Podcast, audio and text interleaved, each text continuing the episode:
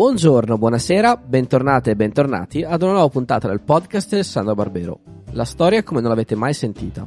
La raccolta indipendente e senza scopo di lucro delle lezioni e conferenze del professor Barbero.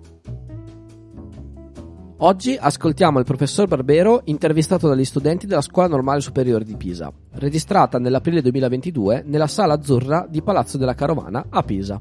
Buon ascolto.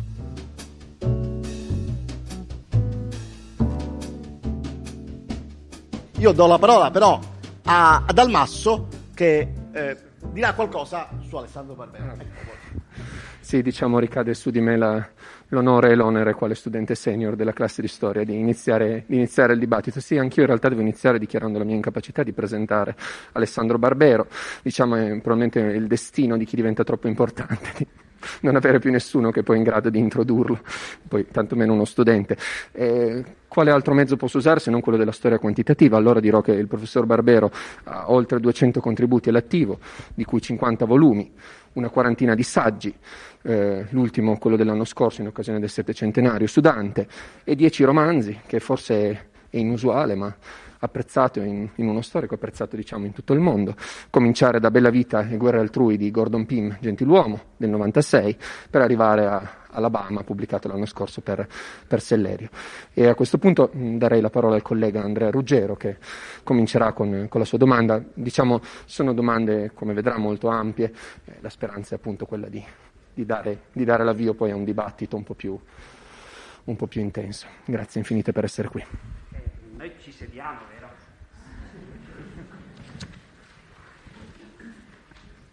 Allora, buonasera professore. Il suo interesse storico si è concentrato soprattutto nella prima parte della sua attività di ricerca su temi di grande interesse come ad esempio la cavalleria, su cui ha lavorato anche un grande storico del passato come Marc Bloch, e poi diciamo seguendo le orme del suo maestro Giovanni Tabacco ha studiato anche quella che è la sua terra d'origine, il Piemonte, verso la quale ha anche dimostrato sempre grande attaccamento. Dunque noi da giovani studenti di storia ci chiedevamo quali sono stati i grandi storici del passato, magari anche contemporanei poi in una seconda fase, che hanno influenzato di più in maniera diretta o indiretta la sua attività di ricerca. Effettivamente. Ricomincio da capo? No, per fortuna ho una voce abbastanza stentorea e vi avete preso lo stesso. Però, allora, in buona sostanza, in un altro contesto, in un luogo che non fosse la scuola normale, ci innesterei anche una piccola polemica con quelli che credono che invece storici ci si possa improvvisare. Non ci si può improvvisare storici. Il nostro mestiere non è così difficile da imparare come il mestiere del giurista o quello dell'ingegnere, non ha regole così complesse alle spalle, però alcune cose che bisogna aver imparato ci sono. Mi rendo conto in questo istante che io non vi dirò oggi niente che non vi possa dire qualunque dei miei colleghi che sono qui e che sono i vostri insegnanti e che ascoltate tutti i giorni, perché queste cose credo che le condividiamo tutti, fanno parte della nostra esperienza e della nostra visione del mondo. Tuttavia, dato che lei me l'ha chiesto, appunto, il proprio maestro è fondamentale. Lasciamo stare il fatto che pure è importante, che è fondamentale anche per avviarti a una carriera, perché il concreto gioco dei concorsi, dei dottorati, dei posti da ricercatore, degli assegni di ricerca, tutto ciò che è indispensabile perché dopo una laurea si possa procedere oltre e trasformare questa cosa in una carriera, in un mestiere, tutto questo in modo molto concreto e materiale per le condizioni della società italiana, dell'università italiana, dell'organizzazione del reclutamento, su cui ci sarebbero tante cose da dire. Tutto questo fa sì che sia assolutamente inevitabile che la persona che ti ha insegnato il mestiere abbia anche la voglia e la capacità di aiutarti a entrare nella carriera. Quindi in questo senso la scelta di un maestro è decisiva. Mi rendo conto che era tutto più semplice quando l'università durava 4 anni, si faceva una sola tesi di laurea, e quindi c'era una persona a cui tu comunque ti sentivi affine e da cui speravi di essere scelto, in un certo senso. Adesso col décalage fra la laurea triennale e la specialistica può essere già un pochino anacquato questo discorso. Aggiungerei che quando io facevo l'università il piano di studi era totalmente libero, cosa che oggi potrebbe sembrare una follia rispetto ai piani di studio che sono in vigore oggi.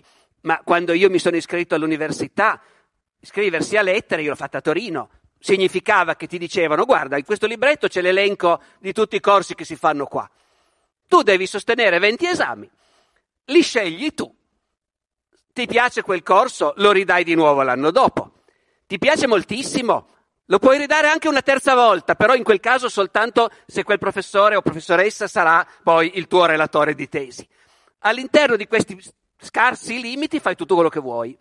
E, come dire, questo può darsi che creasse dei problemi, come ne creerebbe oggi a chi arrivi all'università senza avere le idee troppo chiare su quello che vuole fare, ma certamente se uno arrivava avendo invece una certa idea di quello che voleva fare, il sistema ti aiutava moltissimo e automaticamente ti permetteva di concentrare tutto il tuo lavoro con insegnanti che avevi scelto e da cui poi saresti stato guidato, ecco.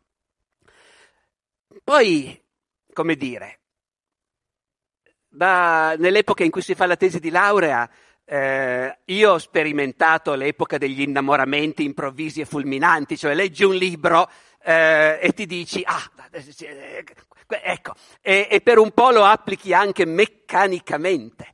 Nel mio caso mi ricordo che fu il libro di Erich Köhler, che è un filologo romanzo tedesco, studioso della poesia trobadorica, che aveva costruito un'interpretazione sociologica della poesia trobadorica.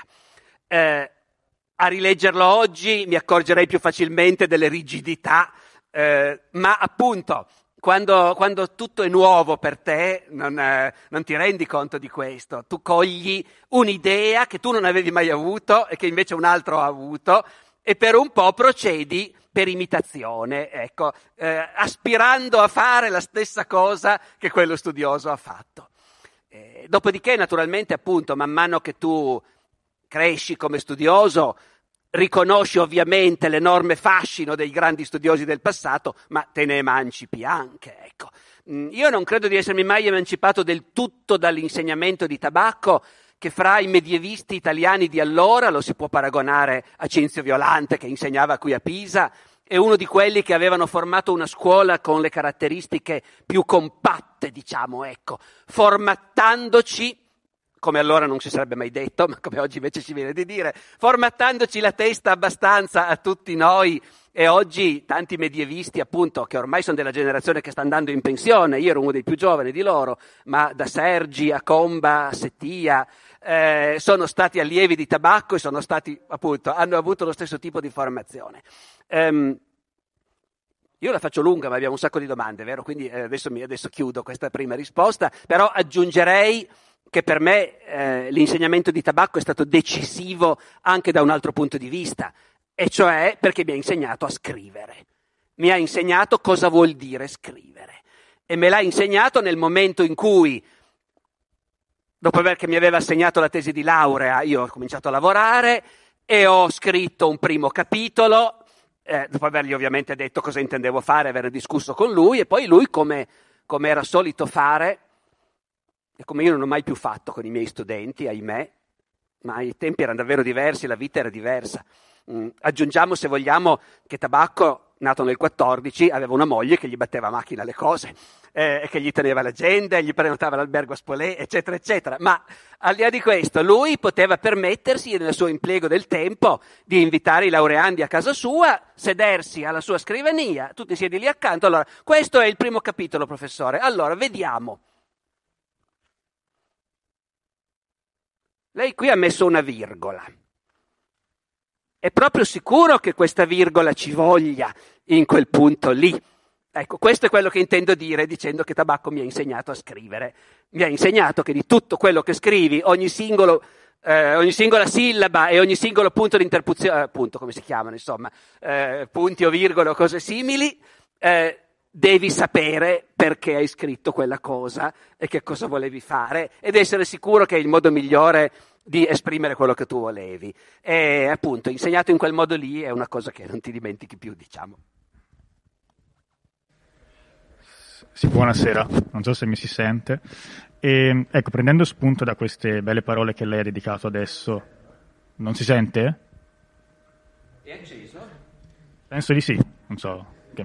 Prendendo spunto dalle belle parole che lei adesso ha dedicato a Giovanni Tabacco, mi è venuta un po' la curiosità di sapere in che modo lei sia approdato all'interesse per la storia medievale e come lo ha portato avanti nel tempo.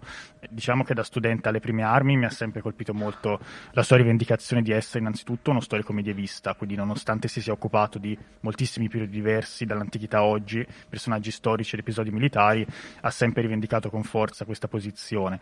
Quindi appunto la mia domanda è come è approdato a questo interesse, come lo ha portato avanti, anche così per sfugare qualche stereotipo che ha sempre un po' colpito questo periodo storico e rilanciarlo anche all'attenzione degli storici e del grande pubblico.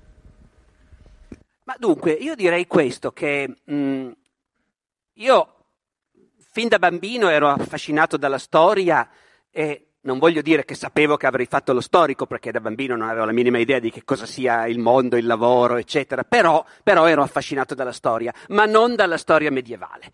Ero affascinato dalla storia perché girava per casa una rivista come Storia Illustrata, una di quelle riviste da edicola, no? Ecco, l'equivalente di quello che oggi possono essere Archeo o Medioevo, per l'appunto. Rivista ben fatta, anche rivedendola adesso me ne rendo conto, ma ovviamente rivista dove si parlava essenzialmente di Seconda Guerra Mondiale, fascismo, rivoluzioni, storia del Novecento, Prima Guerra Mondiale, ogni tanto un po' di Napoleone, ogni tanto un po' di guerra civile americana, ogni tanto un po' di rivoluzione francese, poi però di nuovo nazismo, fascismo, Seconda Guerra Mondiale e ancora Seconda Guerra Mondiale. E questo per me era, diciamo, quello che mi appassionava e mi divertiva enormemente da bambino.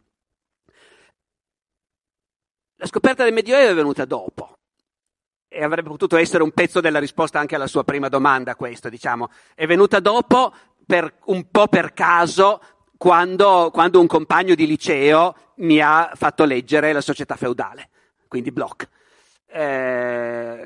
Lì non so che cosa sia scattato, perché naturalmente poi sono tutti a posteriori i tentativi di razionalizzare, di dire a me il Medioevo piace molto per questo e quel motivo, è come cercare di spiegare perché ti sei innamorato di quella persona lì e non di quell'altra. Ecco, sono delle cose che avvengono dentro di te del tutto inspiegabili. Anche se poi adesso io sarei capacissimo di dire no, perché il Medioevo invece è assolutamente appassionante perché... Però non credo che convincerei i miei colleghi qui che è più appassionante il Medioevo che non la storia del comunismo, no, ecco, oppure quella dell'età moderna. Quindi ognuno di noi vive queste cose in modo del tutto soggettivo. Certamente a me leggere il libro di Bloch ha fatto scattare, direi istantaneamente, la voglia di occuparmi di Medioevo. Questo mi sento di dirlo perché io quel libro l'ho letto al liceo. Non saprei più dirvi se in seconda o in terza liceo, ovvero come si dice adesso in quarta o in quinta, insomma, comunque in uno degli ultimi 2 anni, e mi sono iscritto all'Università di Torino già sapendo che io volevo andare da Tabacco sostanzialmente e seguire quello che insegnava Tabacco, senza affatto sapere chi fosse, anzi... Vabbè, tanto siamo qua per confessare tutto. Ho un ricordo molto chiaro di una conversazione con la mamma di un mio amico, di questo mio amico che aveva un sacco di libri in casa e che aveva quindi anche La società feudale, che mi ha chiesto, appunto, io dico no, voglio studiare storia medievale. Chi fa storia medievale a Torino? Dico, ma un certo Tabacco. Dice, ma è una famosa? No, non mi pare, credo ordinaria amministrazione. Però ecco, chiusa questa confessione... Ovviamente ho scoperto fin dal primo seminario del primo anno che non era proprio ordinaria amministrazione. Dopodiché, ecco, succedono così le cose. Ecco.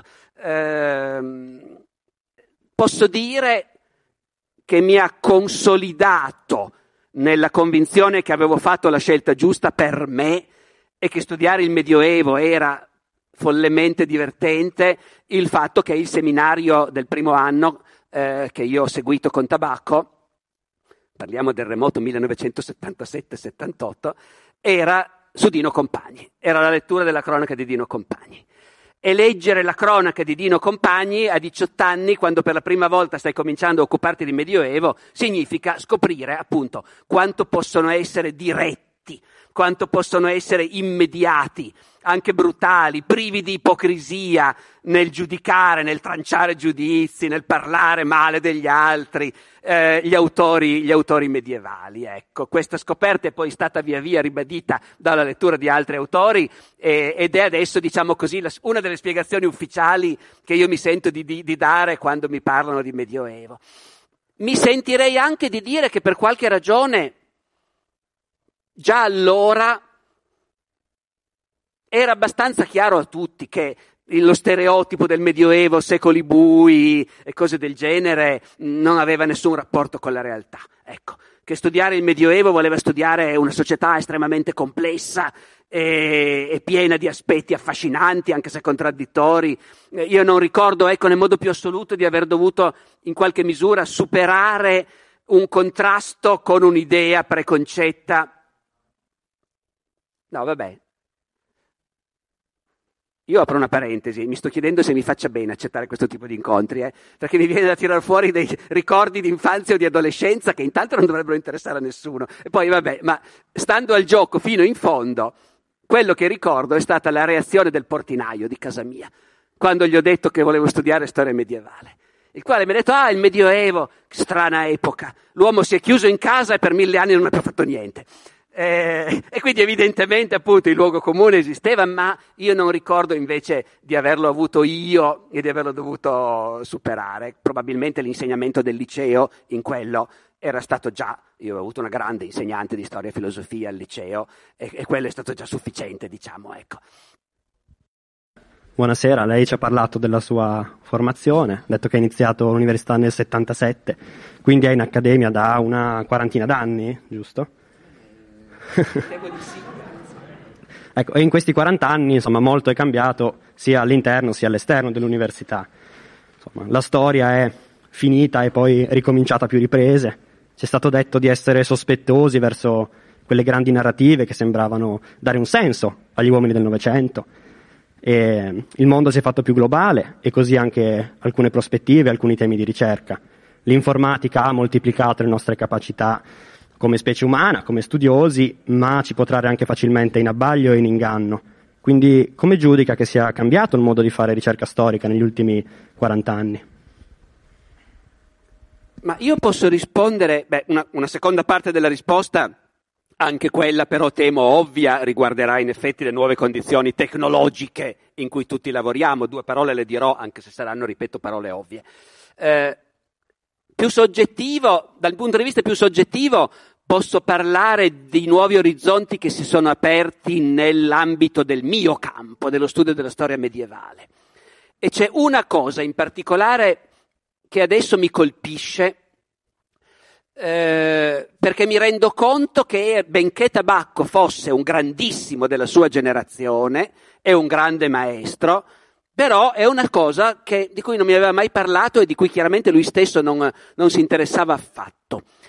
Mentre invece adesso, nell'ambito della storia medievale, è diventata molto importante l'attenzione al documento, non solo in quanto da quel documento tu ricavi delle informazioni, ma proprio al documento in sé.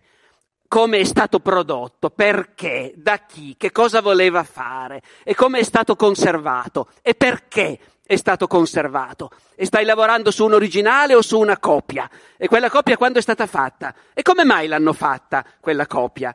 Ecco, tutto questo ambito di ragionamenti, io mi rendo conto che quando io ero studente e ho imparato il mestiere, non ci venivano proposti. Può anche darsi che noi a Torino pagassimo lo scotto di una situazione privilegiata, perché il Piemonte è una delle regioni dove fin dalla fine dell'800 è stata avviata su scala massiccia la pubblicazione dei documenti d'archivio. E il risultato è che in realtà un'intera generazione, cioè diverse generazioni di studiosi, compresa quella che è stata dei miei maestri, e anche quella intermedia, perché in realtà alcuni dei docenti con cui io davo gli esami in quegli anni erano essi stessi allievi di Tabacco. Eravamo della stessa generazione dal punto di vista accademico, avevamo imparato il mestiere dallo stesso boss e tuttavia loro erano già docenti quando io ero ancora studente. Ecco, tutta quella generazione lì e anche la mia all'inizio era abituata all'idea che i documenti li vai a vedere nella BSS, nella Biblioteca della Società Storica Subalpina, li trovi in tutte le biblioteche. Il programma della Biblioteca Storica Subalpina, avviato appunto a fine Ottocento, era di pubblicare per quanto possibile tutti i documenti d'archivio esistenti negli archivi piemontesi fino all'anno 1300, il risultato è che per molto tempo il Medioevo piemontese è stato studiato fino all'anno 1300. Del 300 si studiava poco, del 400 niente del tutto. Ecco, questo comportava anche, appunto, era una cosa di grande vantaggio pratico, ma comportava anche certe pigrizie. Comportava una cosa di cui mi sento dire agli eventuali futuri medievisti qui, attenzione, è rischiosissimo, non fidatevi delle edizioni.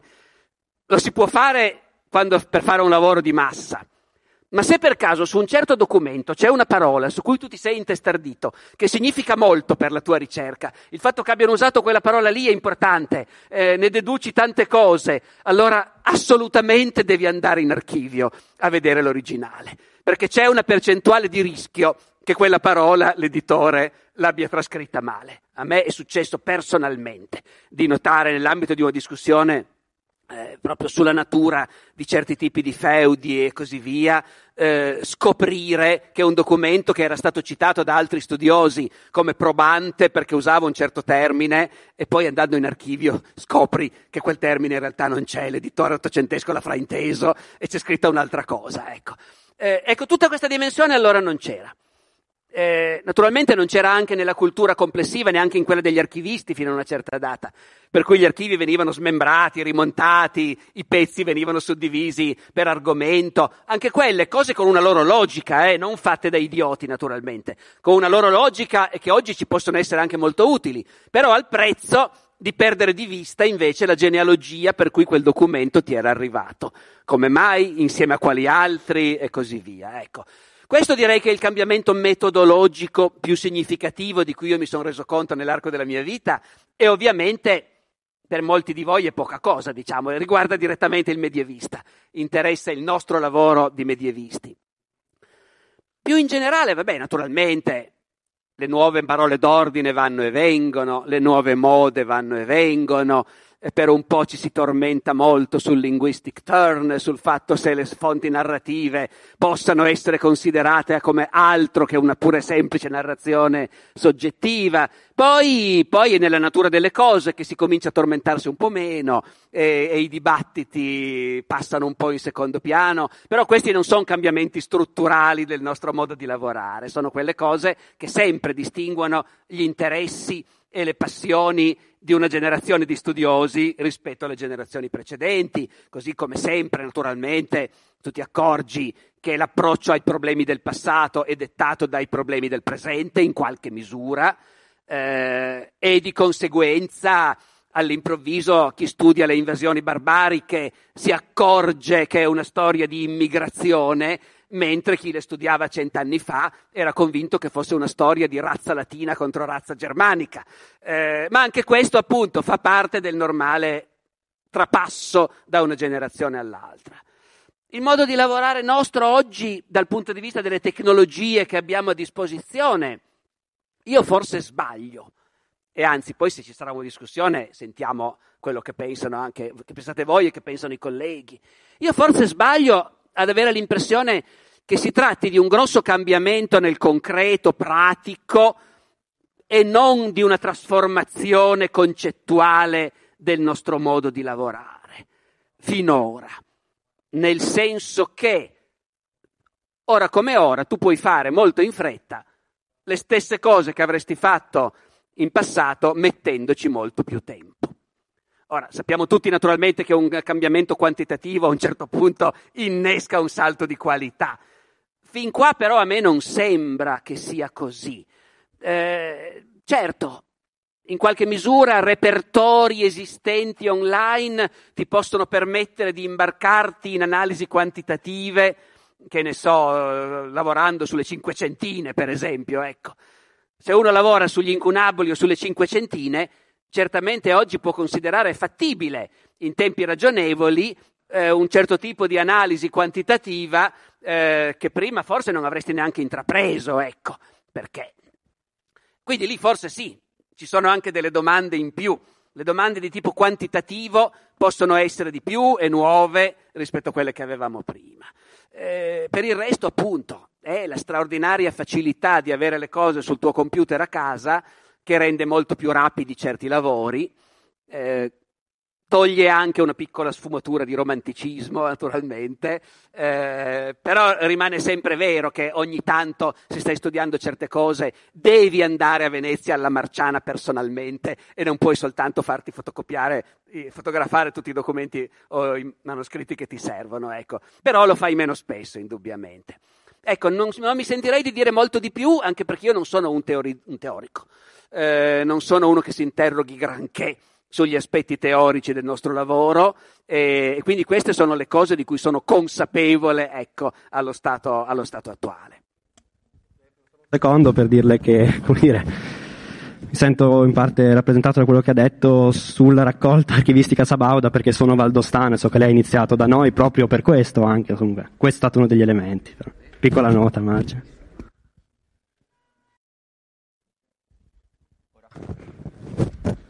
Sì, buonasera intanto. Alla luce della sua esperienza volevo chiederle da cosa ha sentito la sua necessità, da cosa è emersa la necessità di condividere la sua passione per la storia con un pubblico più ampio, e tale necessità, tale condivisione attraverso, ha appena parlato anche lei di mezzi moderni, di mezzi cambiati, tale comunicazione attraverso che mezzi può avvenire e che linguaggio può assumere, specialmente considerando il fatto che avviene nei confronti di un pubblico che non è composto da specialisti. Grazie. Ma io credo che lei, parlando di necessità, mi dia troppa fiducia. Nel senso che lei usa la parola necessità e mi vede come, scherzo, una specie di crociato della divulgazione.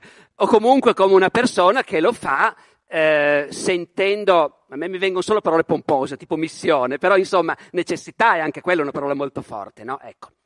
Allora, se io ricostruisco la mia esperienza, io sono stato semplicemente spinto dentro un certo tipo di meccanismo, che è un meccanismo che è tipico della nostra epoca ed effettivamente, come dire, presenta a tutti noi storici delle opportunità e delle sfide diverse rispetto a quelle del passato. Perché il meccanismo è quello di un'Italia dove da una 25 anni circa esiste un gran numero di festival culturali che prima non esistevano nel modo più assoluto. Non c'era praticamente niente di paragonabile a quello che sono il Festival della Letteratura di Mantova o il Festival dell'Economia, finora a Trento e da quest'anno a Torino, o il Festival di Filosofia di Modena, o il Festival della Mente di Sarzana, o il Festival della Comunicazione di Camogli, o il Festival del Medioevo di Gubbio e tanti altri, naturalmente, no? Ecco. Allora, questa è una caratteristica della nostra epoca, una cosa che è più vistosa in Italia di quanto non sia in altri paesi. Non credo che sia una cosa che ci permette di pensare che il nostro tessuto culturale è più vivace di quello della Francia o della Germania, però è un fatto che questi festival sono più numerosi da noi. Io credo che una possibile parziale spiegazione possa essere nella straordinaria rete di piccole città con una loro forte storia e una loro forte identità che caratterizza l'Italia, perché è fondamentale questo tipo di, come dire, di tessuto per il successo di uno di questi festival. Ma al di là di questo, quale che sia il motivo, quello che è certo è che la presenza di questi festival è una delle poche cose per cui io mi sento di dire che c'è stato un miglioramento nella vita culturale italiana rispetto a 30 anni fa. Sotto altri aspetti ne sono molto meno sicuro. Questo però c'è. Questo vuol dire che non solo agli storici, ma in realtà a tutti gli specialisti, si presenta non la necessità, ma l'opportunità, se lo vogliono, se gli stimola la proposta, o se semplicemente ricevono delle proposte che non si possono rifiutare, si presenta la possibilità di confrontarsi con un pubblico diverso da quello a cui siamo abituati nelle nostre aule, insomma, ecco, è diverso da quello dei colleghi a cui ci rivolgiamo quando facciamo ricerca. Questo si presenta a tutti, anche se mi sentirei di dire che gli storici da questo punto di vista giocano effettivamente un ruolo più significativo di altre categorie. Ecco. Ovviamente è un terreno scivoloso su cui mi imbarco fino a un certo punto, perché la nostra convinzione che gli storici siano il sale della terra è ovviamente una convinzione che tutti noi abbiamo, ma che è meglio non esporsi in pubblico a dirlo. Però è vero che gli storici vengono invitati anche al Festival dell'Economia, per esempio, mentre non è detto che gli economisti vengano invitati al Festival del Medioevo di Gubbio. Gli storici possono avere ragione di intervenire in tanti campi. Aggiungerei che quando una grande casa editrice come la Laterza decide, grande per il ruolo che ha nella vita culturale italiana, più che per le dimensioni naturalmente, decide che può essere stimolante, parlo di 15 anni fa, provare a vedere se non si potrebbero organizzare dei cicli di lezioni e quindi qualcosa di un po' diverso dal festival che avviene in quella certa cittadina nell'ultimo weekend di settembre, ma invece dei cicli di lezioni nelle grandi città, cominciando da Roma. Cominciamo da Roma, dove? All'auditorium, sì, all'auditorium.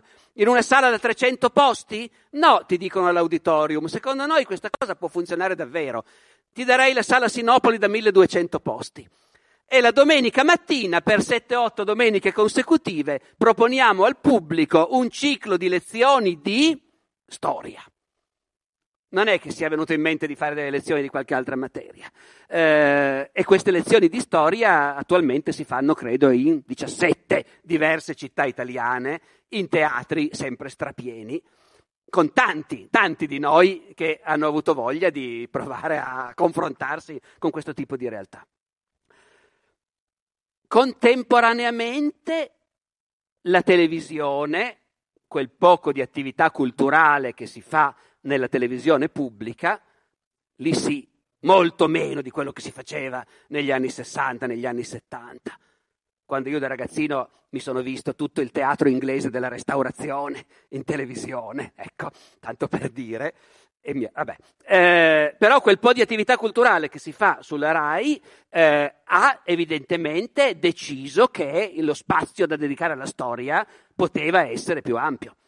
Poi si è arrivati alla nascita di RAI Storia, non a caso, e quindi di una branca, di una direzione della RAI piccolissima, che non costa niente e dove tuttavia quando c'è da tagliare si taglia lì naturalmente e non dove le spese sono, e tuttavia esiste, no, ecco. Ora, in tutti questi casi a me è stato proposto di provare a confrontarmi con queste realtà. È Giuseppe Laterza che mi ha detto: sai cosa organizziamo? Organizziamo questa cosa, questo ciclo di lezioni di storia, è una grande scommessa, chissà come andrà a finire, speriamo in bene, certo la domenica mattina, certo 1200 posti, l'idea è un ciclo intitolato I giorni di Roma, visto che siamo a Roma e bisogna attirare il pubblico, che ne diresti di farci una lezione sull'incoronazione di Carlo Magno in San Pietro la mattina di Natale dell'anno 800, comincia Carandini con Romolo e Remo, poi ci sarà, no, ecco. E questa cosa ha funzionato, senza che nessuno ne fosse sicuro all'inizio.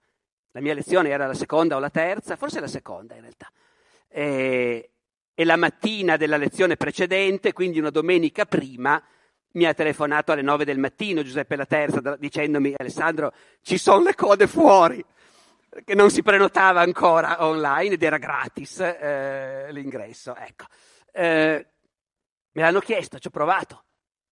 La prima volta nella vita salire sul palcoscenico di una sala con 1200 persone davanti, va bene che lo fai una volta sola nella vita, perché solo una volta è la prima volta, ecco, va bene così, perché rifarlo riprovando la stessa paura è meglio di no, tutto sommato. E invece poi vedi che la cosa funziona. Ecco, sono opportunità che, ripeto, l'Italia di oggi con tutti i suoi enormi problemi e con tutti i limiti della sua vita culturale, però offre a un pubblico vabbè, adesso non la voglio far lunga, però l'Italia secondo me ha sempre avuto questa contraddizione tra l'essere un paese che complessivamente è molto più arretrato dei nostri vicini occidentali quanto a numero di libri che la gente legge, quantità di persone abituate a leggere, lettori dei giornali, eccetera, eccetera.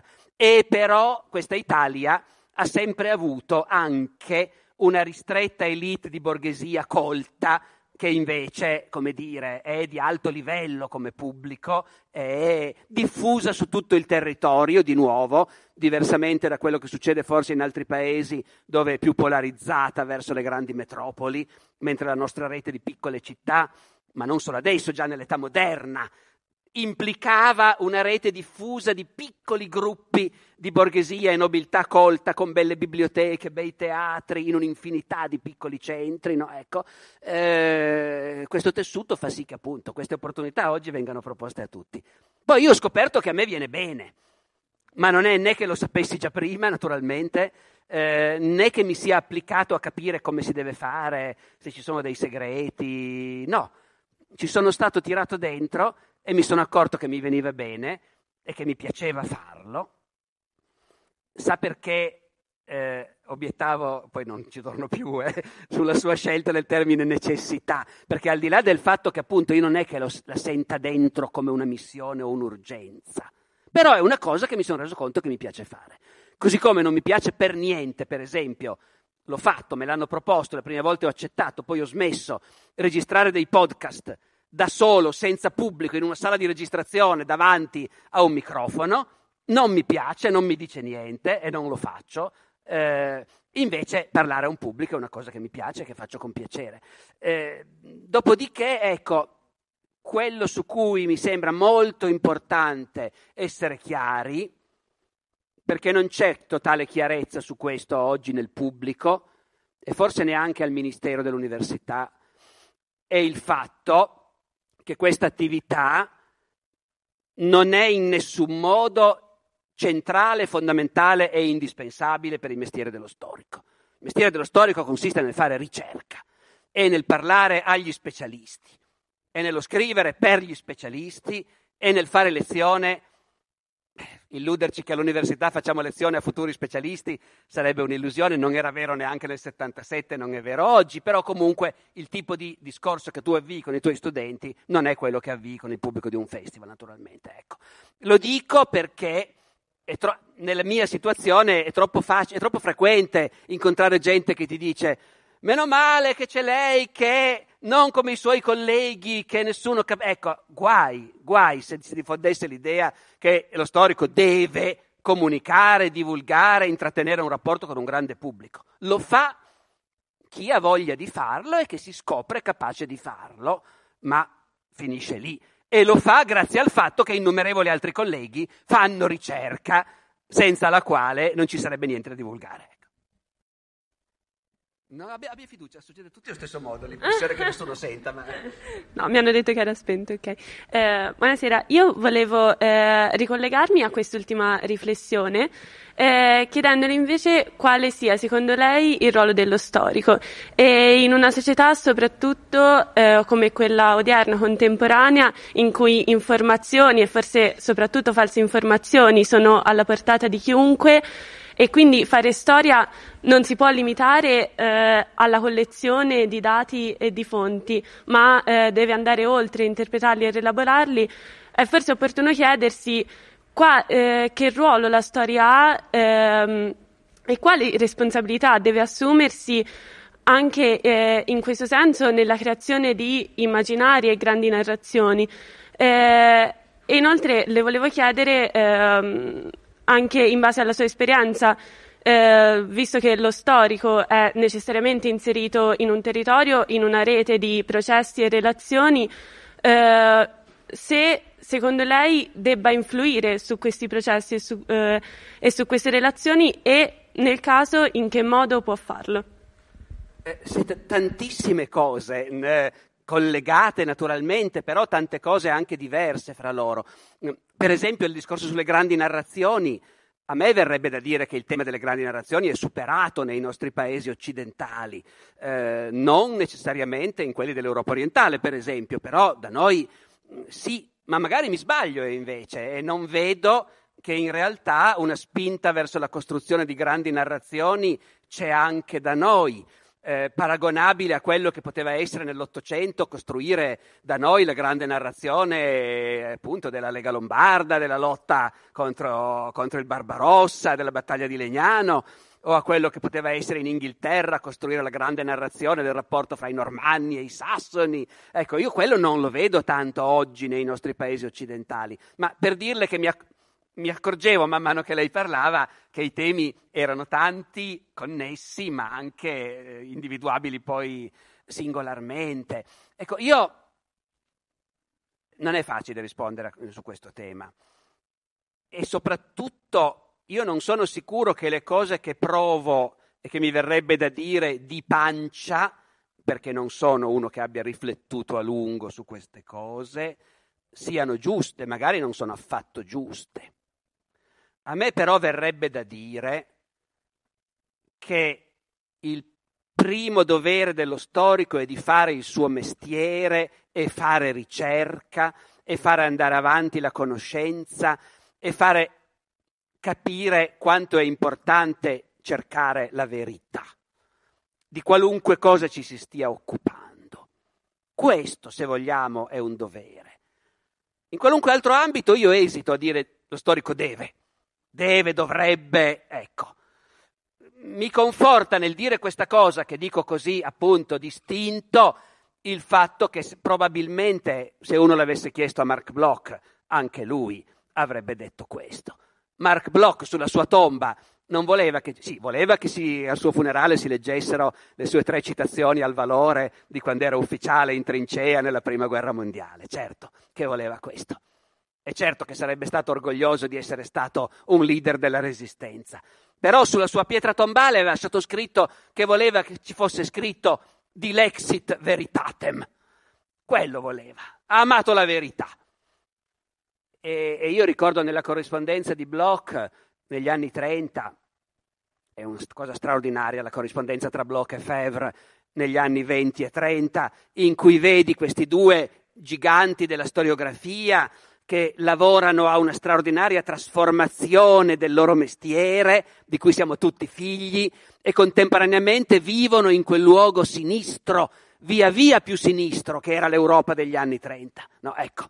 E ricordo un momento, e loro ovviamente nella loro corrispondenza si intreccia continuamente il tema del cosa sta succedendo nel nostro mondo, e cosa facciamo noi, cosa possiamo, cosa dobbiamo fare, E ricordo un caso in cui Bloch a un certo punto a Fèvre dice meglio lavorare forse, e cioè domande tremende si potranno spalancare davanti a noi e dovremo decidere cosa fare. Bloch a un certo punto dovrà decidere, questi miei figli li mando in Spagna, li metto in salvo e io invece vado a cercare quelli della resistenza, benissimo, però vale anche il meglio lavorare, e cioè il problema del servaggio nella Francia del XIII secolo.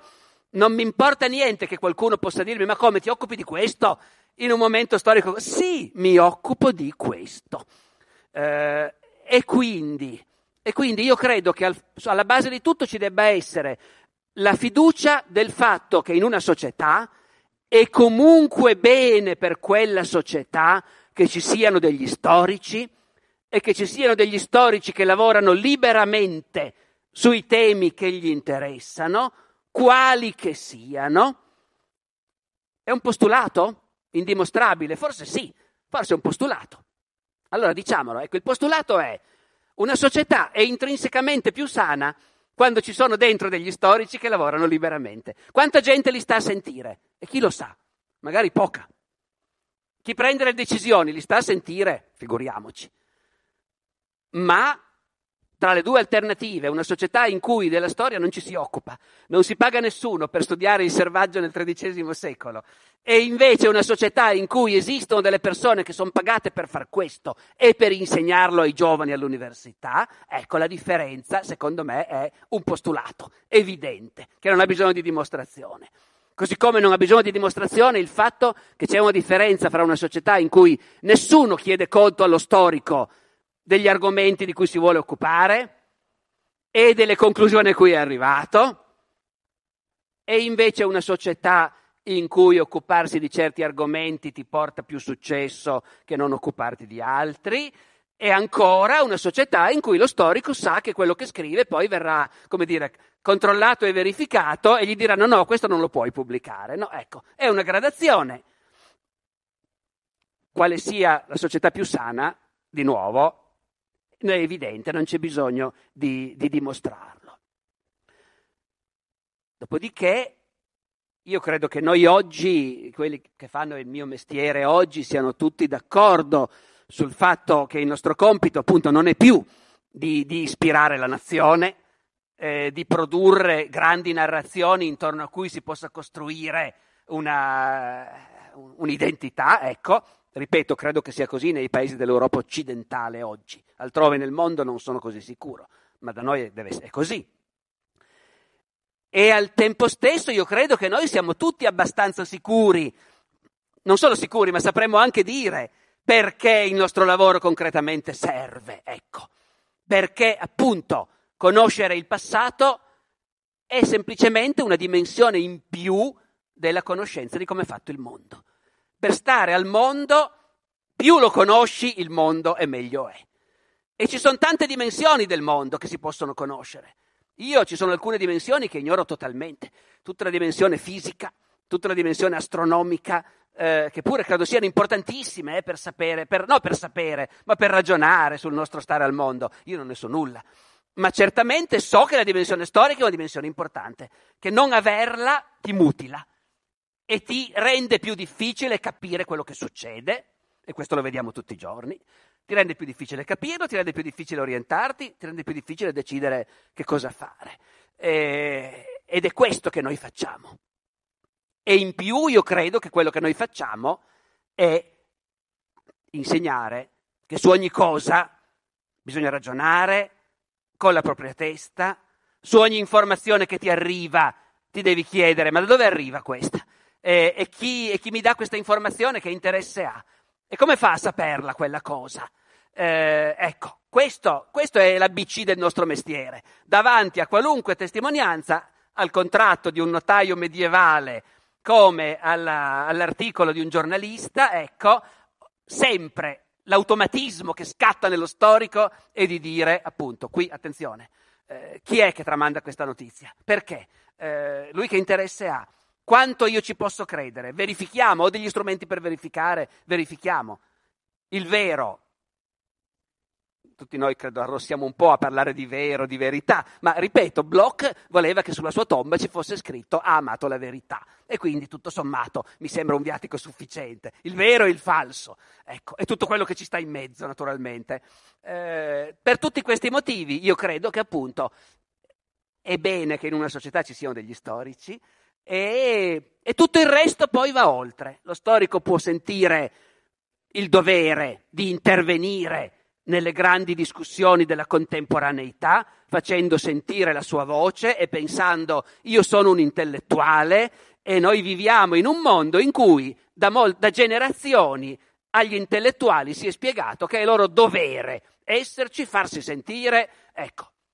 Oppure può anche dire io non mi sento un intellettuale, io sono uno che fa un lavoro specifico, ma faccio parte di un mondo che si dedica a questo e so che è bene che quel mondo ci sia.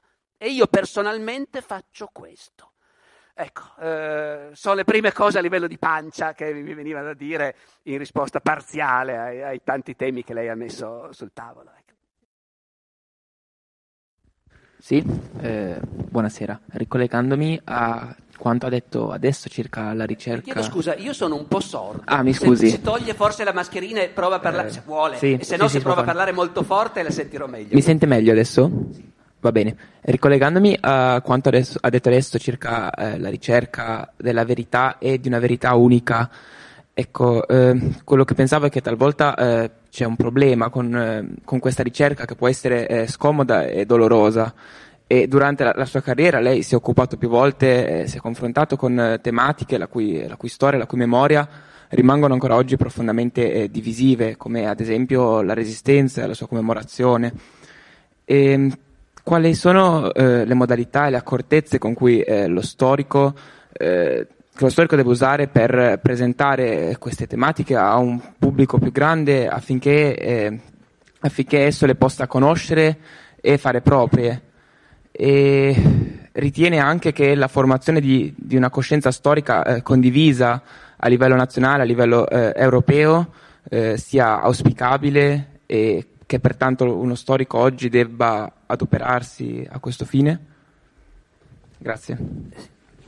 Mi attacco subito all'ultima cosa, ribadendo una cosa che ho detto un attimo fa e che mi sembra importante ripetere, non perché sia vera, ma perché è quello che penso io. E cioè, ogni volta che sento una frase impostata come lo storico deve, io mi tiro indietro. Poi si può ragionare, ma distinto. Dopodiché, è una risposta che prevederà un sacco di premesse questa. Un'altra premessa è che io in realtà non mi sono mai occupato da studioso di temi scottanti ancora oggi nella nostra strana Italia, come il fascismo, la resistenza. Posso aver accennato a qualche cosa sul piano divulgativo, posso averlo incrociato occupandomi di storia militare, che però è un'altra cosa, ecco. Però qui ci sono colleghi che di problemi invece, come dire, politicamente drammatici dell'eredità del Novecento si sono occupati invece, come, da specialisti. Io direi di no. E però, comunque, la domanda pone il problema sostanzialmente di come la storia può provare a rimediare ai guasti della memoria, vogliamo metterla così. Secondo me è fondamentale sapere che la storia e la memoria sono due cose diverse e guai a confonderle. Perché la storia consiste precisamente nel cercare di capire qual è stata la memoria degli uni e qual è stata la memoria degli altri. E nel capire un mondo che è fatto della dialettica e del conflitto fra interessi diversi, posizioni diverse e poi, a posteriori, memorie diverse, naturalmente, no? Ecco. Ora, lo storico, naturalmente, anche lui ha una memoria. Noi italiani, in grande maggioranza, o veniamo da famiglie in cui si festeggiava il 25 aprile, si andava al corteo e si ricordava con orgoglio l'esperienza partigiana di qualche parente, oppure veniamo da famiglie dove ci hanno sempre detto ma i partigiani in realtà erano poi del poco di buono, sono loro che hanno rubato la vacca del nonno, sai, il nonno lo diceva sempre, quelli lì meglio perderli che trovarli, e in fondo sotto Mussolini non si stava mica così male, no? Ecco.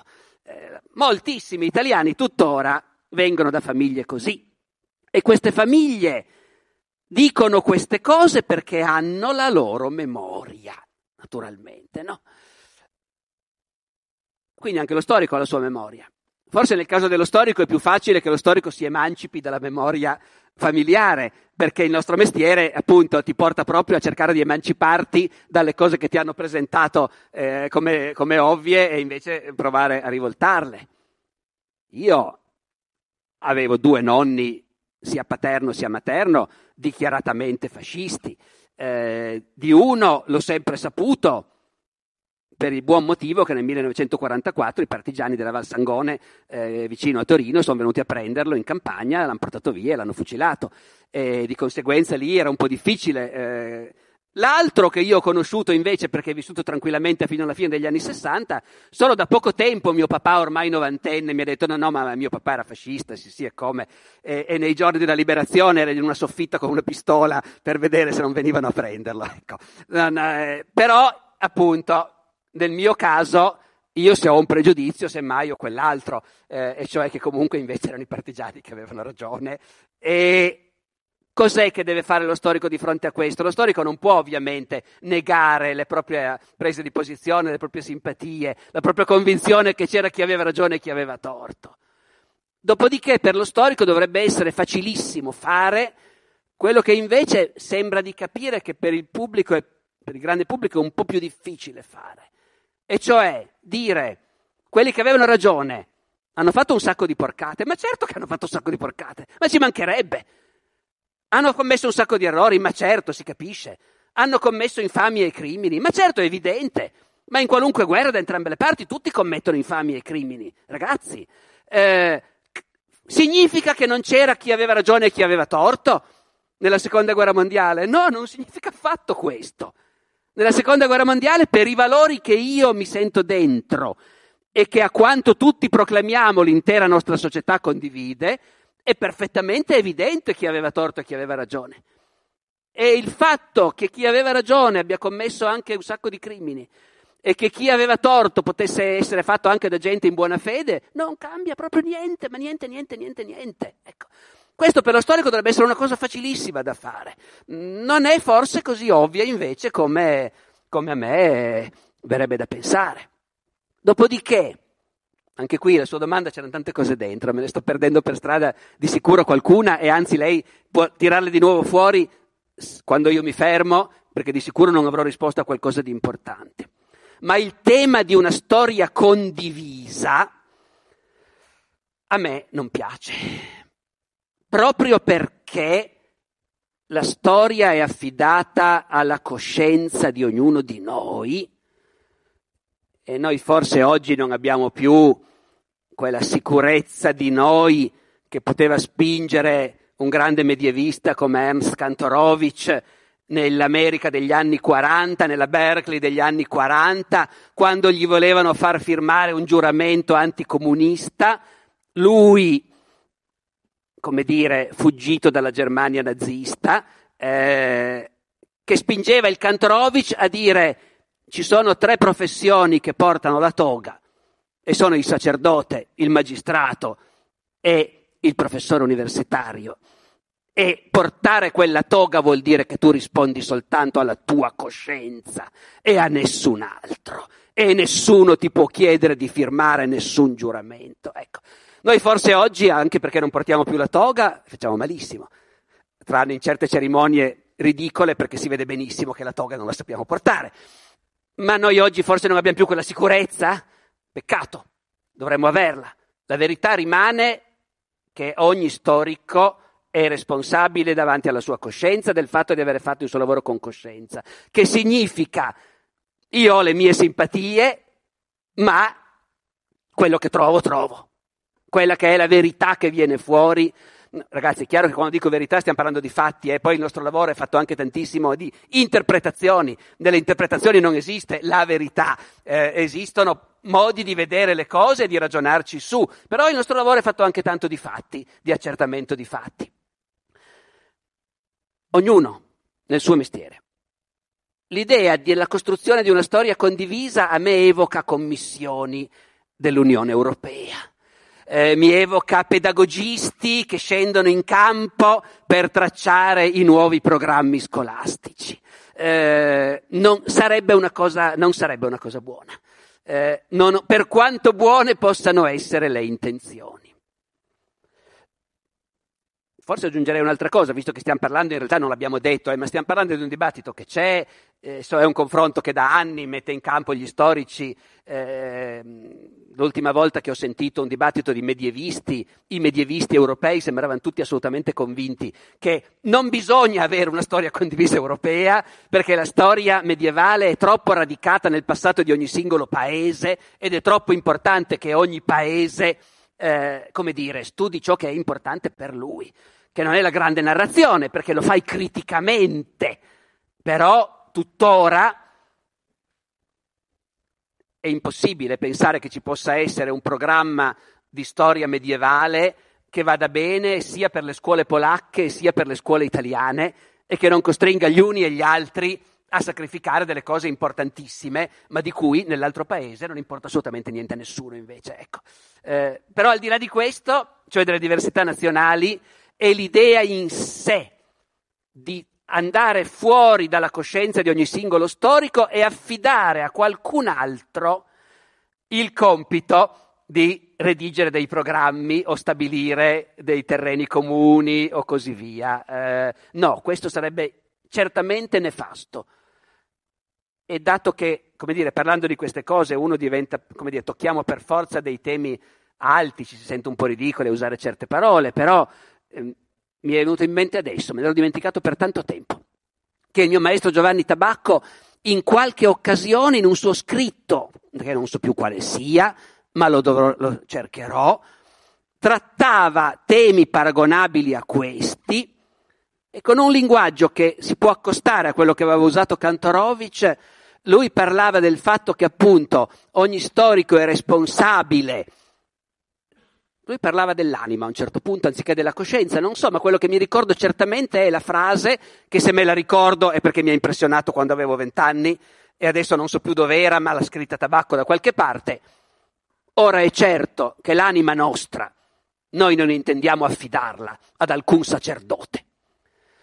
Ovviamente questo lo scriveva anche pensando al suo grande nemico Cinzio Violante, che qui a Pisa invece, storico cattolico, aveva rapporti strettissimi con tanti sacerdoti e certamente non avrebbe scritto quella frase in quei termini. C'era anche la polemica, allora era, ecco un'altra cosa che è cambiata, oggi non ci sono più lo schieramento dei medievisti cattolici e lo schieramento dei medievisti laici, che invece nell'Italia degli anni 50, 60, 70 era una cosa importantissima, ed erano schieramenti che facevano e disfacevano le carriere in base appunto alle appartenenze. È anche in quel contesto che va letta una frase come «ora è certo che l'anima nostra non intendiamo affidarla ad alcun sacerdote», ecco. Però anche in altri contesti potrebbe tornare buona. Buonasera, io mi sgancio un po' da questa serie di domande su quello che lo storico può e non può fare, per non dire deve, che abbiamo capito non le è gradito, e le faccio invece una domanda di contemporaneità. Diciamo, la nostra società è spesso prona, no, a momenti di ostilità collettiva nei confronti soprattutto degli intellettuali, che vengono percepiti come non allineati, no? Per usare un brutto termine, un pensiero dominante. Questo in fondo non è una novità, no? È il tafano di socratica memoria, che è vecchio quanto il mondo. La cosa che è forse un po' curiosa dei nostri tempi è che queste stesse persone che sono così ostili sono poi pronte ad accettare teorie del complotto propinate da personaggi che non dovrebbero suscitare nessuna credibilità, né sul piano umano né sul piano accademico, no? E non si tratta soltanto delle false notizie che evocavamo prima, ma proprio sistemi di conoscenza. Quello che le volevo chiedere, e qua la tento un po' perché ovviamente cerco di far parlare anche di quello che ha fatto lei, no, nel corso della sua carriera: qual è la differenza di armi tra lo storico o comunque l'intellettuale che cerca di far ragionare il proprio pubblico e questo, come dire, il complottista da salotto, no? Che propone magari delle verità facili? E di nuovo questa ostilità, che poi è soprattutto delle folle virtuali, no? Per come la conosciamo noi oggi, secondo lei dice qualcosa della nostra società, dice qualcosa di particolare, o di nuovo no, è un cliché vecchio come il mondo? No, non credo che si tratti soltanto di un cliché vecchio come il mondo, credo che ci siano dei cambiamenti in corso sui quali io non sono la persona più qualificata per dare delle interpretazioni, ben inteso. Isoliamo un punto. La rete è il fenomeno dell'odio di massa che si scatena in rete. Io su questo non ho una interpretazione chiara e oscillo tra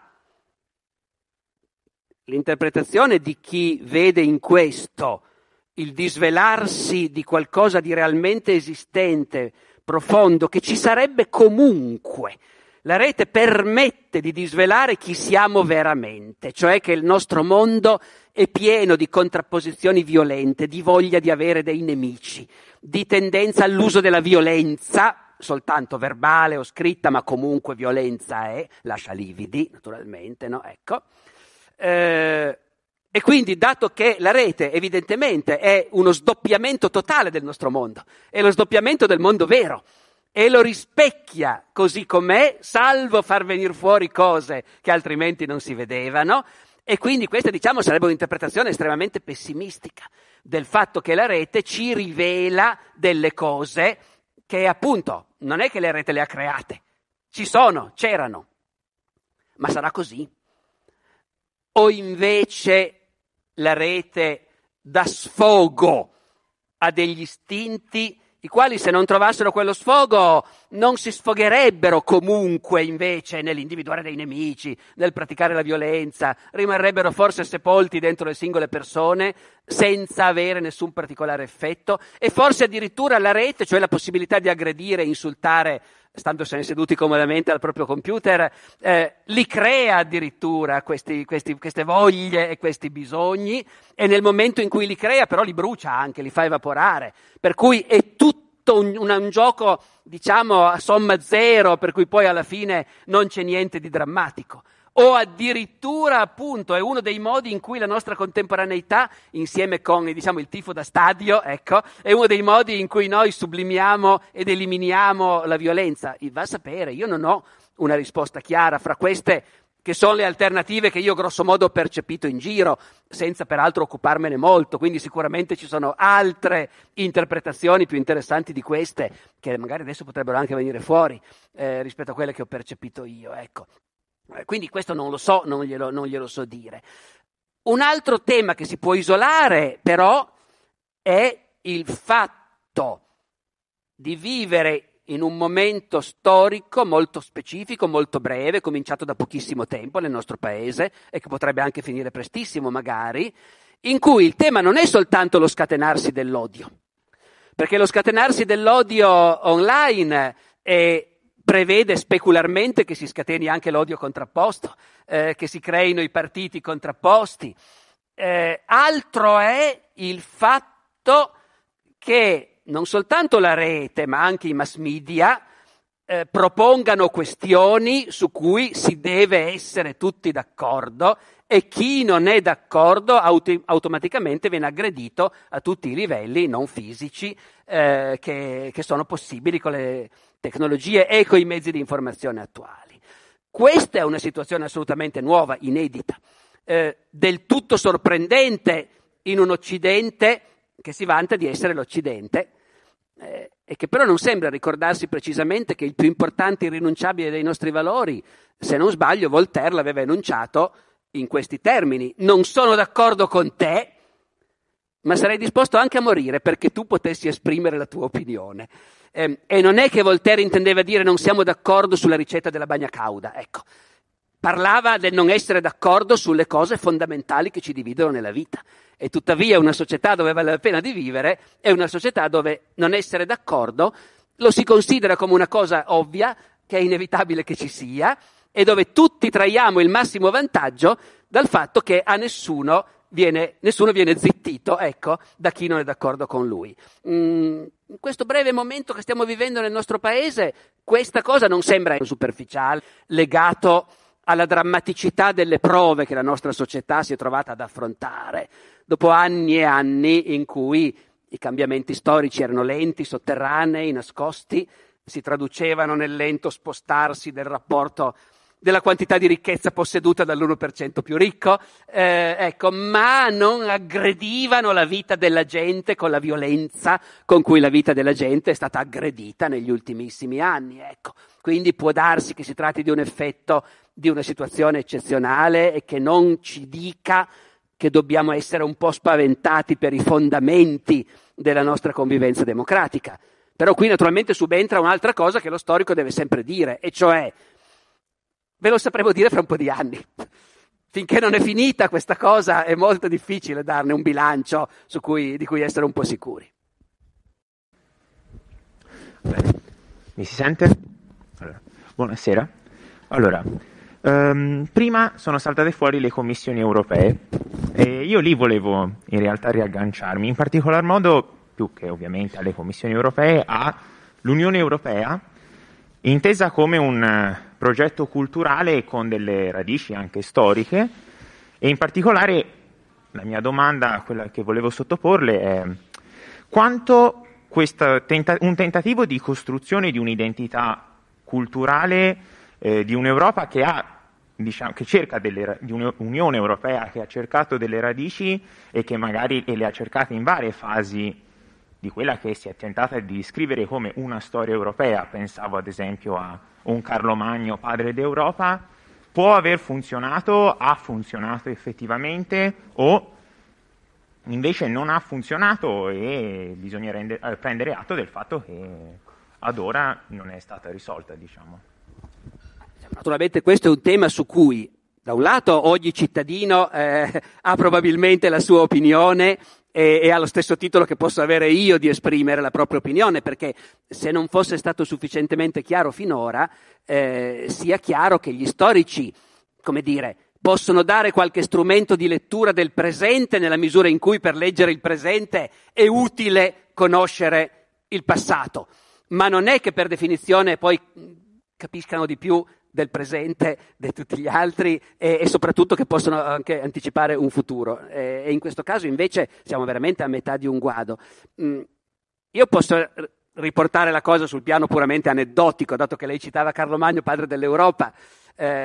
Io ho pubblicato una biografia di Carlo Magno nell'anno 2000 e nell'anno di grazia 2000 il mio editore, che è sempre lo stesso di adesso, Giuseppe Laterza, mi disse: ci vuole un sottotitolo per questo libro, titolo e sottotitolo, titolo Carlo Magno va bene, sottotitolo la croce e la spada, no, banale, no, che ne diresti di un padre per l'Europa?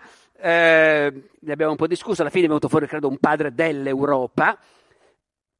Mi ha salvato l'anima il fatto che effettivamente c'è un testo dell'epoca in cui un poeta anonimo si rivolge a Carlo Magno chiamandolo Rex Pater Europae, e di conseguenza io ho potuto, come dire, accettare questo sottotitolo a cuor leggero e tranquillamente, e del resto resto convinto che l'Europa occidentale si è definita nei secoli attraverso una serie di fasi, una delle quali indubbiamente è stata la costituzione dello spazio politico carolingio.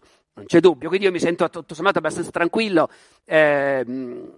anche se naturalmente Jacques Le Goff a suo tempo mi bacchettò dicendomi no, questi sono anacronismi, non bisogna... però anche essere stati bacchettati da Le Goff tutto sommato è un nastrino che uno si può mettere sul petto.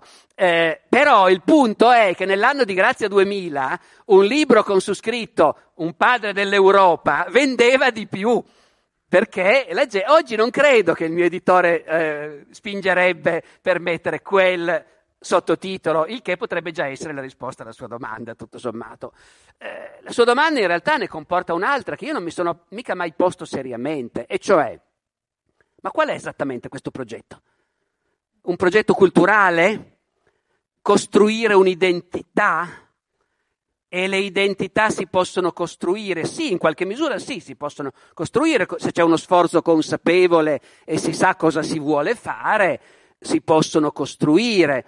Però l'Europa negli anni 90 dell'anno scorso, del secolo scorso, sembrava che ci fosse già, sembrava che unificare l'Italia, la Francia, la Germania fosse una banalità, perché ognuno di noi si sentiva tutto sommato a casa sua a Parigi e perfino a Berlino, nonostante tutto, e quindi sembrava prendere atto di una cosa banale e ovvia, e cioè le frontiere non hanno senso. E a quel punto, se non hanno senso le frontiere, perché dobbiamo avere monete diverse? Ecco, non mi pare che allora, chiaro, c'è tutta una genealogia della storia di unità europea che non vi sto a fare, sia perché non la so bene io, sia perché la sapete molto meglio voi, ma nel momento in cui l'Unione è stata davvero attivata, non è... Correggetemi se mi sbaglio, io non mi ricordo che ci fosse quell'enorme dibattito su questa identità che c'è già e che per di più va creata ulteriormente. Era un po' un dato di fatto, poi si è capito abbastanza rapidamente che identificare il progetto con l'Europa occidentale non era così, non era l'Europa occidentale, e lì sarebbero dovuti venire al pettine moltissimi nodi. Però naturalmente chi si sentiva di dire beh, la Romania però non è proprio esattamente... no, ho sbagliato, come? Siamo tutti europei? No, ecco, discorsi che sentiamo anche oggi naturalmente. Quindi in realtà io la domanda la rimpallerei, è una domanda che varrebbe la pena di porci, al di là dei padri storici, ma quando l'Unione è stata davvero creata, l'Unione e l'Euro e così via, il progetto culturale era chiaro, l'idea di identità che si perseguiva era chiaro, dopo si è perso per strada, oppure esiste tuttora? Sono tutte cose su cui io non saprei davvero dare una risposta, ecco. Mi imbarazza un po' a rendermi conto che su una cosa così importante non sono in grado di dare una risposta. Però non mi sembra neanche che la risposta sia proprio così evidente nel dibattito pubblico e nei documenti così su cui si discute, non mi sembra che sia così evidente, ecco. Se questa era l'ultima domanda, mi rendo conto che è una risposta un po', come dire, ecco, non entusiasmante per aprire il dibattito, però più di questo sul momento non mi sentirei di dire. Se non, appunto, che dato che c'eravamo negli anni 90, quello che possiamo dire noi che c'eravamo negli anni 90 è che nel nostro paese c'era un certo entusiasmo e un'apertura di credito nei confronti dell'idea di un'Unione Europea, che poteva anche tradursi in termini da bar di bassissimo livello, e cioè questo paese è sempre stato governato così male, quelli là ci governeranno meglio. Poteva essere anche solo questo, però l'apertura di credito certamente c'era. E quindi qualche cosa deve essere stato dissipato in qualche momento. Ma questo probabilmente si capirà molto meglio in futuro. Noi a qualche interrogativo in più, perché sennò lascerei volentieri la parola al pubblico. Io non l'ho sentita bene, ma lei ha aperto il dibattito? Non volevo prendermi quest'onore, ma no. Sì, insomma, un po' quelle cose. Naturalmente mi sembra di essere all'università quando uno dice allora ci sono delle domande e tutti guardano il proprio vicino dicendosi piccoli, per cui vedo una mano alzata laggiù.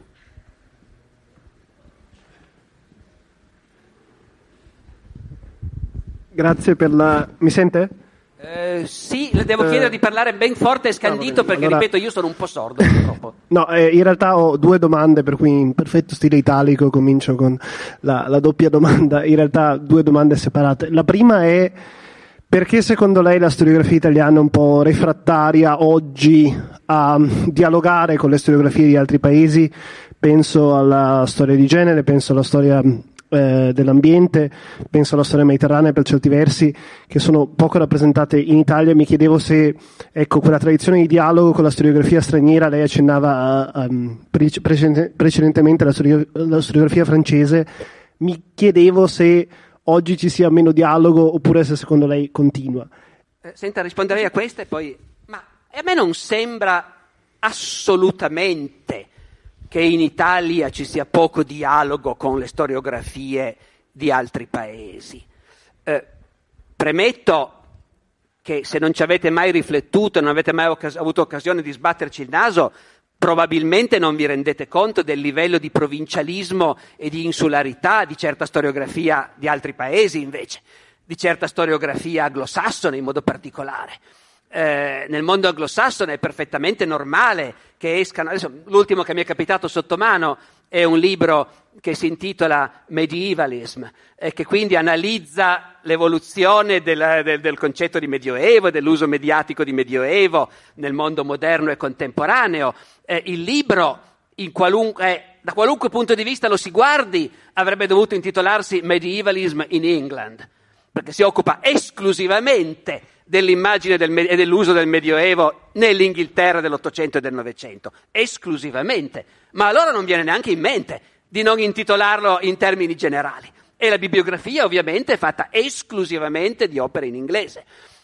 Questa purtroppo è una condizione relativamente frequente nel mondo di oggi, e io mi sento di dire che noi italiani, che abbiamo sempre avuto l'abitudine, come dire, di non dare per scontato che gli altri leggano l'italiano, e quindi dare per scontato che invece noi dobbiamo leggere le altre lingue.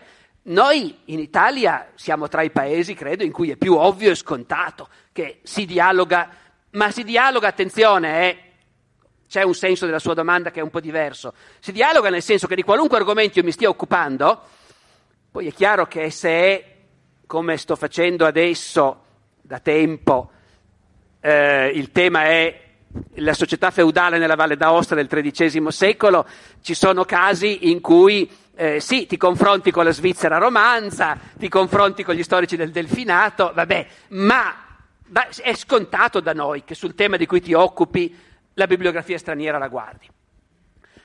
Poi che ci possano essere tendenze internazionali che nel nostro paese hanno un impatto minore, questo è possibile che sia vero.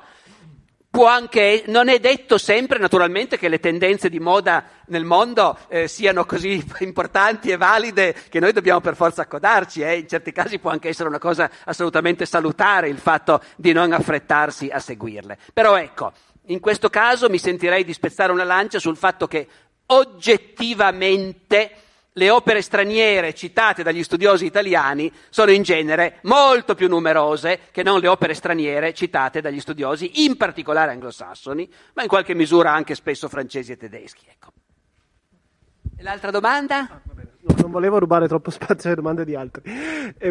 Molto rapidamente le volevo chiedere, a livello di prospettive di carriera, forse molti di noi che si avviano verso la fine del proprio percorso normale ci penseranno anche chi ha dottorato ancora di più. Mi chiedevo, secondo lei, a parte l'insegnante di scuola superiore e il professore universitario, molto spesso in altri paesi lo storico, forse sarà la mia esterofilia, ma in Inghilterra sicuramente lo storico spesso ha percorsi anche molto diversi da quelli di studio. In Italia questo mi sembra un po' più limitato. Mi chiedevo se invece, secondo lei, lo storico potrebbe e dovrebbe, quali carriere si aprono di fronte allo storico e come secondo lei può contribuire alla società di oggi, al di là di quei due percorsi più ovvi forse che sono quelli nell'insegnamento sia delle scuole superiori sia a livello universitario? Ma guardi, io direi questo, ambiti in cui il laureato in storia fa lo storico e quindi è pagato per fare lo storico, per fare ricerca storica, che non sia l'università in linea di massima, non mi pare di vederne tanti, se qualcuno ne ha presenti altri lo può dire, ma a me non sembra che sia così. Il tema naturalmente è diverso dal fatto che un laureato in storia trovi un lavoro e che sia un lavoro anche soddisfacente e gratificante in cui il suo avere una preparazione di storico gli serve. Io ho l'osservatorio minimo dei miei laureati e dei laureati della mia piccola università del Piemonte orientale, i quali poi in molti casi li ritrovi nei musei, per esempio, in particolare, molti, nelle fondazioni culturali, dove avere una formazione di storico serve, ma ovviamente, non vieni pagato per fare ricerca, hai anche ruoli di altro tipo, organizzativi e così via. Dopodiché, appunto, la domanda potrebbe essere declinata nel senso: il nostro paese sa cosa farsi di tanti laureati in storia? E la risposta è fino a un certo punto. I posti all'università sono chiaramente molti meno rispetto alle persone che avrebbero tutte le qualifiche per fare questo mestiere. D'altra parte, a meno che non ci mettiamo a parlare di numeri chiusi, di programmazioni, di piani quinquennali, non è così ovvio come fare. Certamente da noi non si ha l'impressione che ci sia un pensiero forte, una programmazione forte, un ministero che ha il polso della situazione e che dice: noi prevediamo che nell'università in futuro si apriranno, in base a chi va in pensione e così via, 10 nuovi posti da ricercatore di storia medievale nei prossimi 10 anni, e quindi noi nei prossimi 10 anni metteremo, anzi fin d'ora metteremo a disposizione non più di 20 dottorati di ricerca in storia medievale, ecco, per garantire la competizione. No, un tipo di programmazione di questo tipo non c'è palesemente, non c'è nessun genere di pianificazione di questo tipo. Se invece il discorso è, come sarebbe anche giusto che fosse, una volta che ho una laurea in storia che cosa faccio? Allora bisogna sapere che riuscire a entrare all'università è difficile perché è un imbuto statisticamente tale e quindi non ci sono santi che tengano. È inevitabile che solo pochi di quelli che fanno il dottorato diventeranno ricercatori. Ecco, questo è. Al tempo stesso invece è evidente che l'opzione insegnare a scuola è un'opzione che nei prossimi anni assorbirà tanta gente, chiunque voglia insegnare, accetti di insegnare a scuola. Io non so mai se dire voglia insegnare a scuola, perché anche ancora adesso, nonostante tutto, io incontro degli studenti che mi dicono: il mio sogno è insegnare a scuola, quello che voglio fare è l'insegnante a scuola. Ecco, non so mai se dire questo o dire chi è disposto a insegnare a scuola come piano B. Certamente per chi comunque pensa a se stesso come eventualmente un insegnante a scuola lo sarà. Io non riesco a immaginare uno che si laurei oggi e che sia disposto a insegnare a scuola e che non ce la faccia a entrare nella scuola nei prossimi anni. Gli spazi ci saranno, ecco. Gli altri lavori più o meno gratificanti, ma in cui comunque uno storico può avere la sensazione che i suoi studi gli servono, sono vie individuali. Vanno cercate individualmente, attraverso il contatto col tessuto culturale del proprio paese, della propria città, della propria regione e così via. Non sono sbocchi pianificati più o meno rigidamente e tantomeno sbocchi di massa come può essere quello della scuola.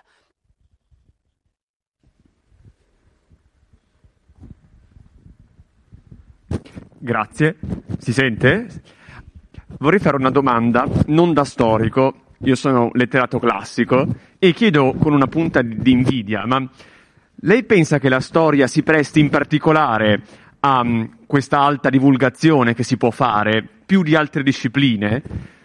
Lei pensa che sia così? Secondo lei, se sì, perché? C'è forse una maggiore immediatezza della storia rispetto, per esempio, alle lettere classiche, alla storia dell'arte o alla filosofia? C'è una maggiore potenzialità narrativa nel racconto che riesce maggiormente a prestarsi a questo tipo di divulgazione o altre ragioni in un semplice interesse su larga scala?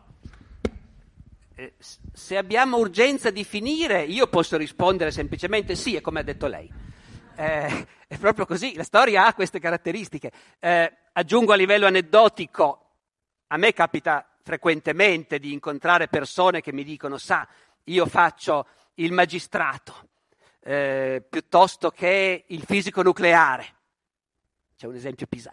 Ma la mia vera passione è la storia, però.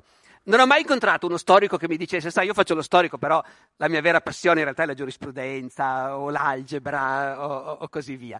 Scherzo, noi storici siamo fin troppo portati a pensare che il nostro campo è il più affascinante in assoluto, che evidentemente non può essere vero se non soggettivamente, però le cose che ha detto lei sono lì. La storia è anche, appunto, racconto, e si presta quindi meglio che non altre discipline a intrattenere un pubblico, se vogliamo usare questo termine. Forse si potrebbe andare un po' più in là e dirci che mentre naturalmente tutti quanti siamo influenzati senza saperlo dalla struttura dell'atomo o dalla geologia del terreno, però è più tangibile è percepibile il fatto che tutti siamo dentro la storia e siamo influenzati dagli avvenimenti storici, ecco. Il che può sembrare in contraddizione con la percezione che io spesso ho che nel nostro Occidente della storia non importi in realtà niente a nessuno, che non ci sia nessuna consapevolezza del fatto che siamo dentro la storia. È una contraddizione, perché questa sensazione che non ci sia questa consapevolezza c'è forte, però al tempo stesso invece poi, quando si tratta di vedere da che cosa ognuno di noi può essere affascinato, comunque il racconto degli avvenimenti storici è comunque una cosa che fin da bambini ti coinvolge di più che non faccio esempi per evitare altre discipline.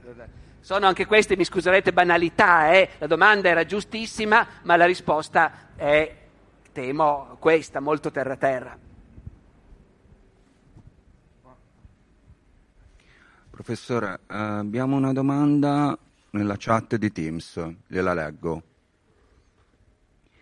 A proposito dell'affermazione secondo cui i problemi del passato vengono studiati di volta in volta dagli storici in base ai problemi del presente, gli storici stanno già iniziando ad occuparsi di come l'umanità ha affrontato le sue responsabilità per quanto riguarda la salvaguardia del pianeta come casa comune di tutta la biodiversità. A giudicare da come stanno andando le cose oggi, se anche gli storici lo stessero facendo già da sempre, nessuno li sta ascoltando. Cosa ne pensa della possibilità di liberarsi dalla retorica dei noi contro loro anche al fine di concentrarsi sulla protezione del pianeta che ci riguarda tutti? Allora, l'ultima frase sposta in realtà il discorso, perché io temo che liberarsi dalla retorica del noi contro loro non sia un obiettivo che l'umanità potrà mai raggiungere in modo definitivo e sicuro. Questa retorica fa parte delle nostre pulsioni animali. Dopodiché la cultura, la civiltà umana è per l'appunto il racconto di come dell'eterna lotta con cui gli esseri umani cercano di tenere a freno le loro pulsioni animali e di creare modi di convivenza un po' più elevati e un po' più consapevoli. Non credo che si tratti di immaginare una palingenesi in cui i problemi non si porranno più perché avremo raggiunto quel certo livello di consapevolezza e saremo liberi da.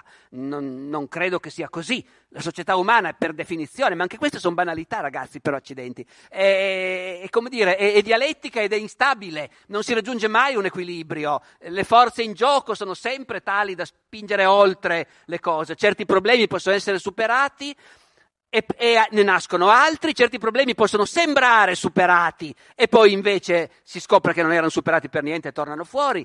Quindi diciamo la dimensione palingenetica lasciamola stare.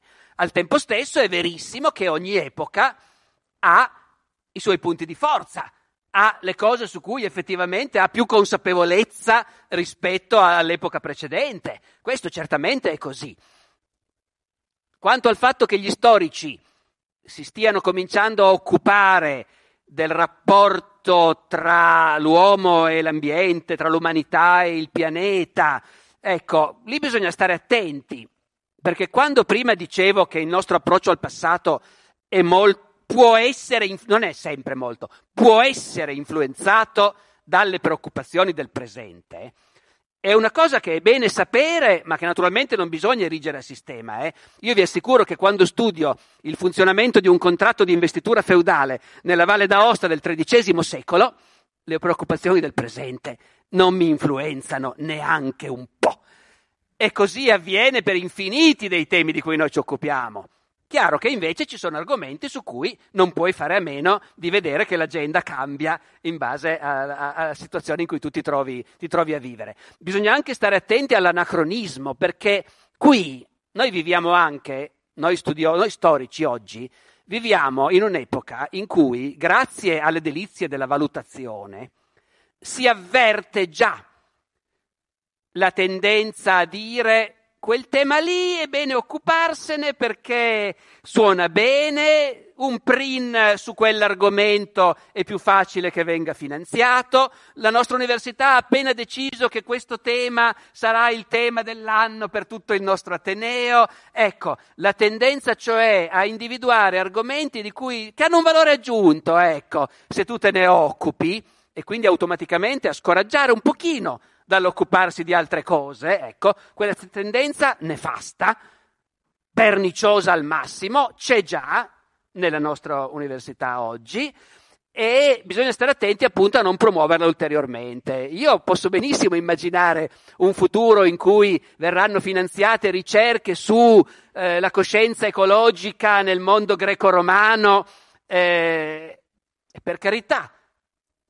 A me è capitato un po' di anni fa di leggere con stupore un'orazione di Temistio, IV secolo, in cui Temistio, per elogiare l'imperatore Valente che aveva sconfitto i Goti e anziché ammazzarli tutti, aveva stretto degli accordi con loro e li aveva lasciati in parte immigrare, ecco, Temistio dice: vabbè, ma ragazzi, è ovvio, noi non ci preoccupiamo forse di evitare che scompaiano gli elefanti dall'Africa, gli ippopotami dal Nilo e i leoni dalla Tessaglia, e quindi allo stesso modo è giusto che ci preoccupiamo di evitare l'annientamento di un popolo di uomini barbari, dirà qualcuno, ma uomini.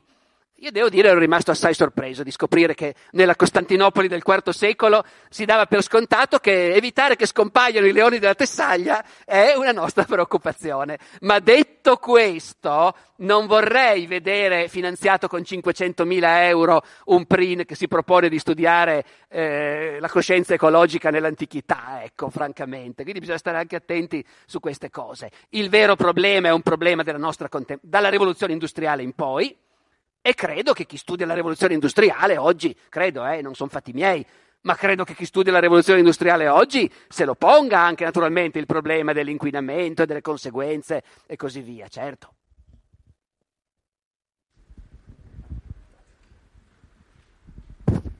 Buonasera.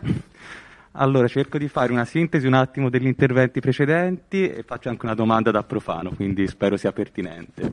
La domanda è questa: il rapporto con dello storico adesso e coinvolgimento nell'ambito di decisioni politiche anche a livello ministeriale. Ora, quello che personalmente a me affascina tanto della storia è la circolarità di determinate situazioni. Vedo determinate situazioni, epoche diverse, personaggi differenti, tecnologie diverse, però determinate situazioni mi sembra, a volte a me di intuire da profano, che potrebbero avere delle chiavi di letture simili, o meglio, quindi da queste situazioni del passato si potrebbe imparare tanto per il presente e soprattutto utilizzare questo patrimonio anche per decisioni future. Quindi, ritornando al discorso del ruolo che ha lo storico oggi, ne abbiamo già parlato, però ecco, alla luce di questo, è maggiormente coinvolto al giorno d'oggi nell'ambito proprio di decisioni anche a livello di ministeriali come consulenze e tutto, oppure il ruolo dello storico è sempre sottovalutato da questo punto di vista? Si sta muovendo qualcosa in questa dimensione? No, perché io ritengo che comunque lo storico, col patrimonio di conoscenze che ha, potrebbe bene indirizzare persone che ci eterodirigono e fare poi scelte future sicuramente più sagge e ponderate.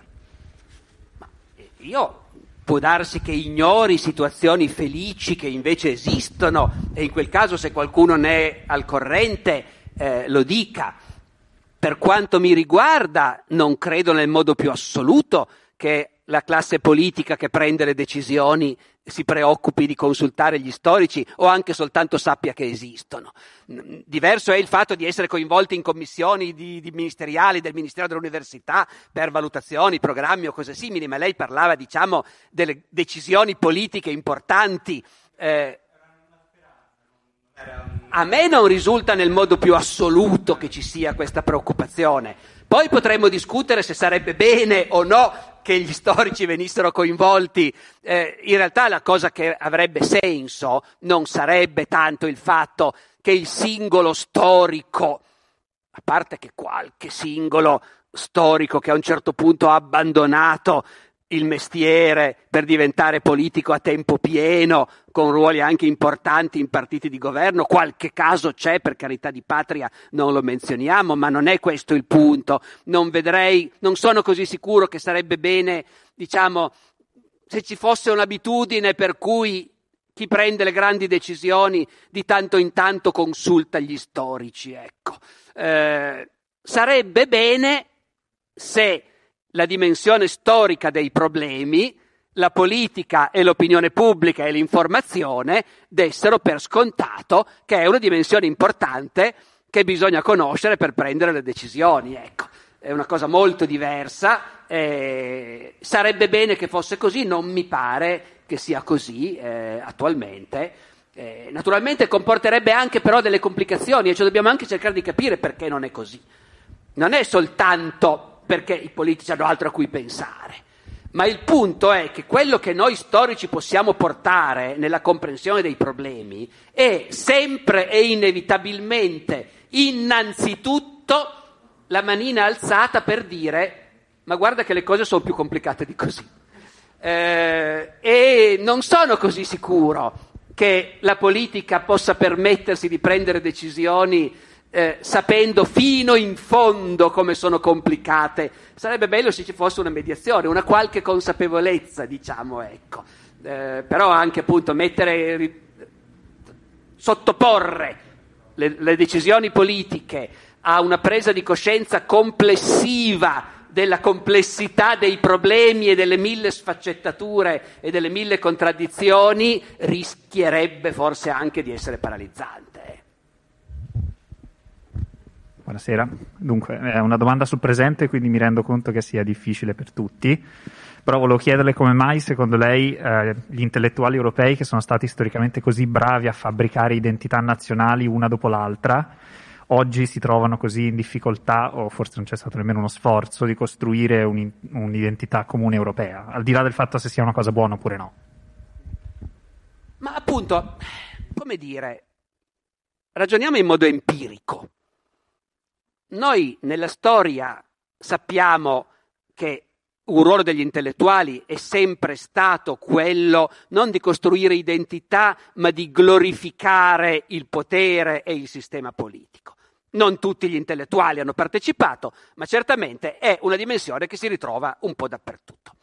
Nell'impero romano moltissimi intellettuali erano molto ben pagati per fare in modo che in ogni città dell'impero, e ce n'erano migliaia, più volte all'anno tutti i cittadini potessero radunarsi ad ascoltare meravigliosi discorsi preparati molto bene da bravissimi oratori, molto ben pagati, e in tutte le città dell'impero ogni anno, più volte all'anno, la cittadinanza riunita poteva ascoltare meravigliosi discorsi il cui tema era sempre lo stesso: come siamo felici, che imperatore meraviglioso abbiamo. Non potremmo desiderare niente di più.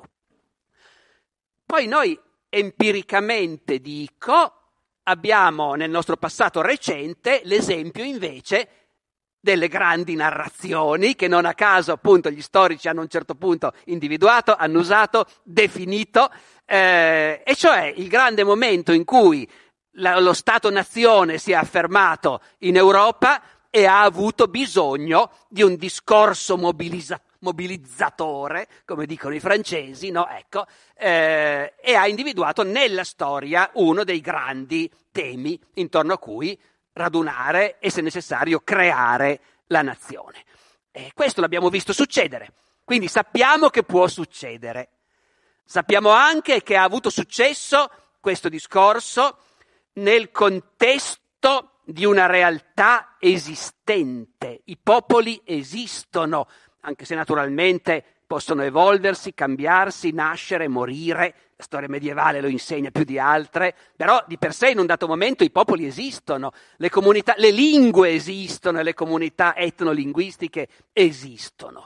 In quel contesto usare la storia per creare ulteriore identità, perché non direi per crearla dal nulla, per quanto si potrebbe anche vedere, chi lo sa.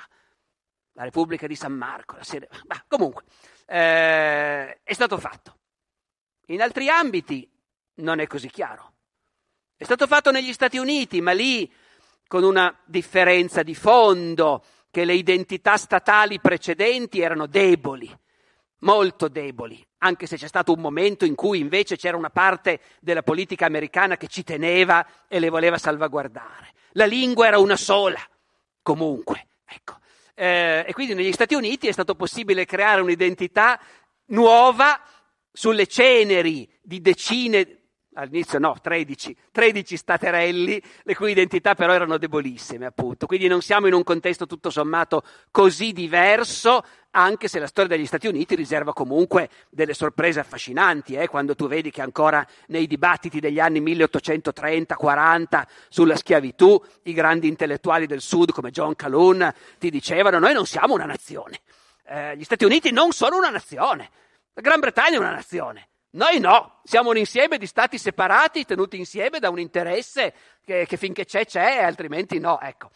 Però quel discorso che oggi sorprende un po', sentir risuonare al congresso di Washington ancora nel 1830 e rotti, però è stato poi superato, anche lì è stata costruita un'identità nazionale, e anche lì con uso enorme di miti storici, George Washington, di dipinti che tutti conoscono, di episodi che tutti i bambini studiano a scuola, ecco, il piccolo George, sei tu che hai abbattuto il melo, ecco, tutti, ecco.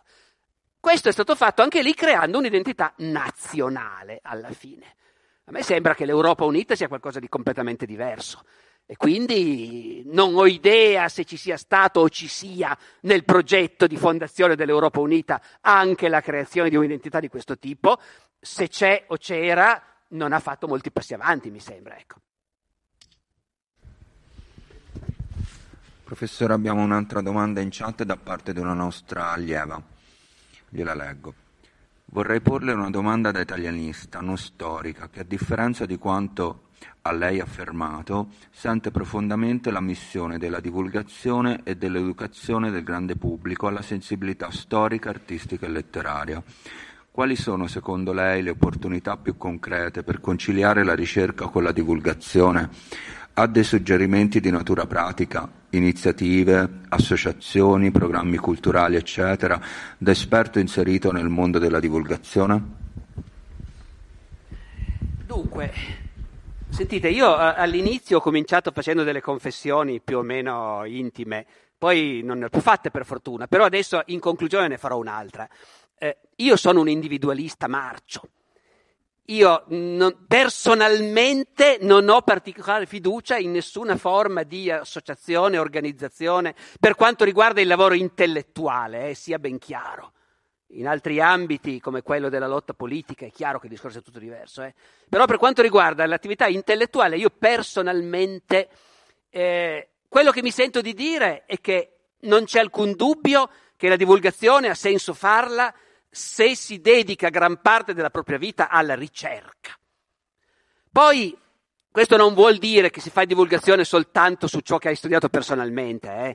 Una volta che ti impadronisci dei meccanismi, una volta che capisci, questo è importante capire, così come nel lavoro di tutti noi è sempre stato importante capire come si parla a una classe, non allo stesso modo in cui parli al congresso, ai colleghi, in un altro modo, no.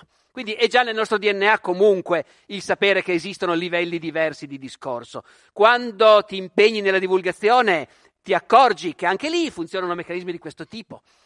Parlare in un teatro è una cosa, partecipare a una cosa televisiva è ancora un'altra, i ritmi sono diversi. Io credo che si debba avere un po' di istinto per afferrare queste cose, e cioè esserci un po' nati, diciamo così, ecco. Poi sicuramente si può riflettere e si può imparare, ma bisogna avere un po', mi vengono solo parole di cui mi vergogno un po' di vocazione, ecco, per fare queste cose. È fondamentale però appunto che mentre poi una volta che ti impadronisci di questi meccanismi, scopri che puoi anche fare una conferenza su un argomento che non hai mai studiato, perché tu che sei del mestiere non ci metti molto a individuare i 2 o 3 studiosi che di recente si sono occupati in modo interessante di quella cosa, non ci metti molto a leggere i loro libri e a tirar giù tutto quello che ti serve e a metterlo insieme per creare la tua conferenza. In questo senso io non mi vergogno affatto di fare divulgazione, di fare lezioni o conferenze di seconda mano su argomenti che non ho studiato io.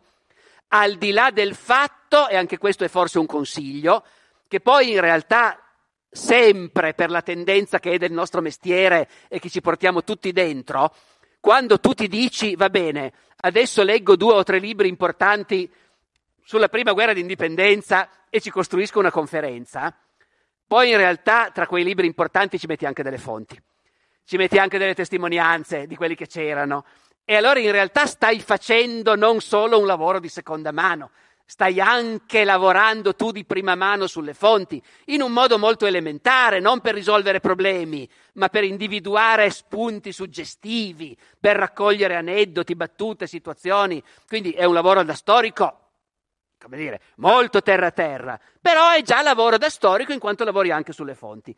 Ma quando anche, anziché sulle fonti, tu lavorassi solo sui libri dei colleghi, chiunque di noi è in grado di costruire una conferenza su qualunque argomento, una volta che hai preso l'abitudine alla durata, al ritmo, al tipo di pubblico e così via. Dopodiché, siccome oggi le occasioni sono tante, e allora io credo che chi sente, come diceva la collega che ha scritto, se ho capito bene, chi sente anche proprio la missione di fare questo, davvero le occasioni non mancano.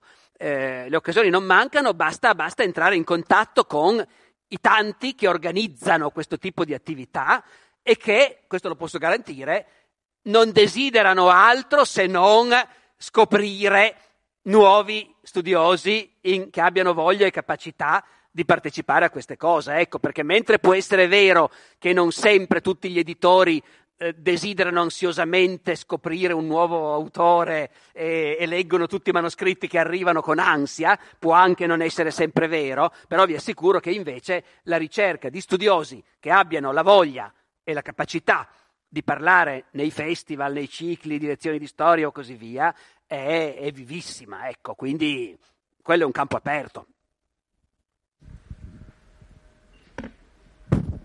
Buonasera, le volevo chiedere, lei qualche settimana fa in televisione ha parlato di declinio dell'Occidente in riferimento al declinio dell'Occidente in riferimento all'aumento delle diseguaglianze a Propaganda Live, se non ricordo male.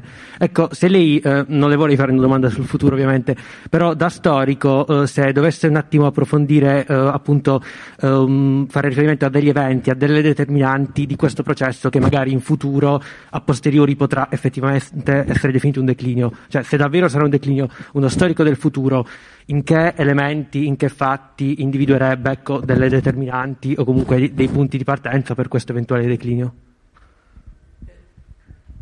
Mi scusi, ma non sono sicurissimo di aver colto la parola chiave delirio. Declino. Abbia pazienza, ve l'ho detto. Perché anche delirio era così, la lectio facilior era declino, ma poi l'ultima volta che l'ha detto mi è sembrato che fosse delirio e mi sembrava che funzionasse così bene che appunto per un attimo ci ho creduto. Il declino dell'Occidente, come sappiamo, è una cosa che ci tormenta da così tanto tempo che uno può anche dire è piuttosto lento questo declino, indubbiamente, ci sta mettendo un sacco di tempo. Ora come ora è del tutto impossibile sapere se noi viviamo in un'epoca in cui, come dire, l'Occidente ha i suoi problemi, come è normale, e tuttavia fra 1000 anni il mondo sarà ancora dominato dall'Occidente, o se invece fra qualche secolo la nostra epoca sarà considerata il primo secolo del dominio cinese nel mondo. Chi lo sa? È perfettamente impossibile saperlo adesso. Io quindi non mi imbarcherei in una diagnosi e in una prognosi generale.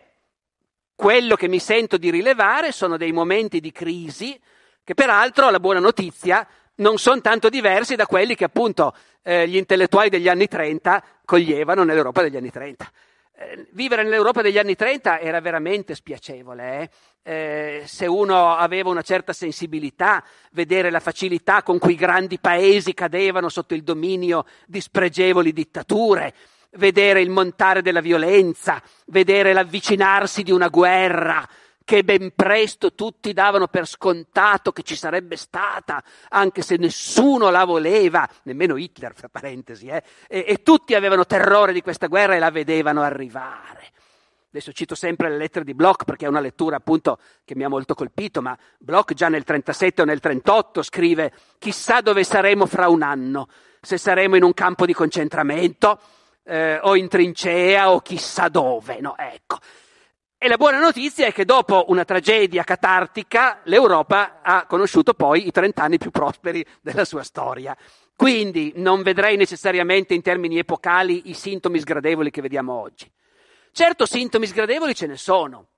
A me, che sono un medievista e che sono abituato a riconoscere che, anche se sembra strano dirlo perché i singoli esseri umani poi non è che possono essere più intelligenti o più stupidi, ma però c'è poco da fare. Il modo in cui ragionavano gli intellettuali del VII secolo, del VI-VII secolo, è più debole ai nostri occhi di come ragionavano qualche secolo prima.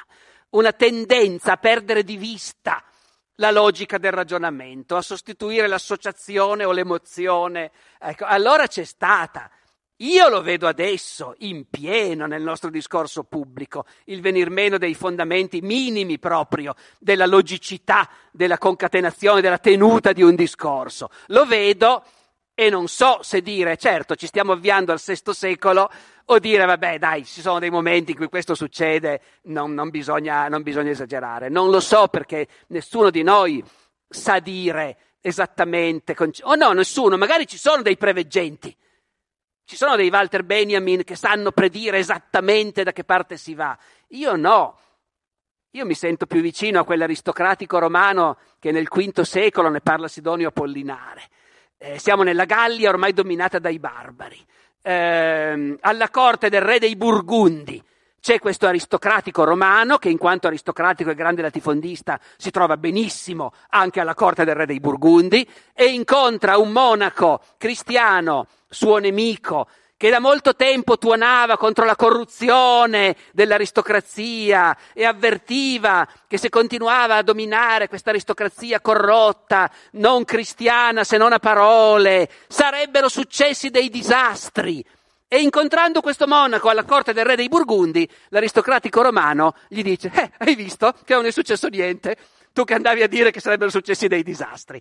Nell'arco di una singola vita puoi non renderti conto. Lui non si era accorto che era crollato l'impero romano e che c'erano state le invasioni barbariche. Gli sembrava che il mondo tutto sommato andasse benissimo anche così. Quindi chi lo sa? Noi abbiamo un po' il vizio, per scherzo tendiamo a dire, vabbè, ecco, vedo tutti i sintomi dell'alto medioevo che si sta avvicinando, ma non è una cosa seria. Serio invece è il dispiacersi e il cercare di opporsi quando vedi, appunto, sintomi di declino intellettuale nella società in cui vivi. Buonasera. Vorrei chiedere se secondo lei, l'aumentare di numero delle fonti disponibili che stiamo creando tutti i giorni grazie all'internet o comunque alla TV e alle altri media, se potranno aiutare o rallentare il lavoro dei futuri storici che lavoreranno sulla nostra epoca. Questa è una domanda su cui sarebbe bellissimo sentire anche i colleghi, perché a me verrebbe da rispondere immedesimandomi però in studiosi come loro che si occupano dell'Ottocento, del Novecento. A me verrebbe da dire: la soglia oltre la quale la quantità delle fonti, oltre a essere una benedizione, rischia anche di essere un impedimento, l'abbiamo già raggiunta da un bel pezzo. In realtà noi parliamo degli storici come se facessimo tutti più o meno lo stesso lavoro, invece fra le tante differenze c'è questa differenza fondamentale, ed è che se io studio i Longobardi io posso avere sott'occhio senza troppa fatica tutte le fonti esistenti sul mondo dei Longobardi. Diciamo che oggi gli archeologi medievali fanno di tutto per tirarcene fuori di nuove ogni tanto, ma al ritmo del loro lavoro comunque non è difficile tenere tutto sotto controllo. Chiunque studi i Longobardi conosce tutte le fonti possibili e immaginabili sui Longobardi. Andando avanti per l'antichità era così fondamentalmente, e andando avanti nel Medioevo non è più proprio così. Viene un momento intorno al 300 in cui la quantità di fonti inedite negli archivi comincia a essere, abbastanza grossa da costituire un po' un problema, però in realtà chi vuole approfondire un argomento davvero e impadronirsi di tutto ci può ancora riuscire. Più vai avanti, meno puoi farlo. Con gli stati moderni, io mi sentirei di dire che la produzione di scartoffie degli stati moderni è tale, vedo che i colleghi non sono in totale disaccordo, conoscono ben meglio di me questa situazione, la produzione di scartoffie degli stati moderni è illimitata, di conseguenza lì lo storico non può in nessun modo immaginarsi di vedere tutto e deve fare invece un'operazione del tutto diversa, e cioè scavare il proprio percorso all'interno del mare delle informazioni.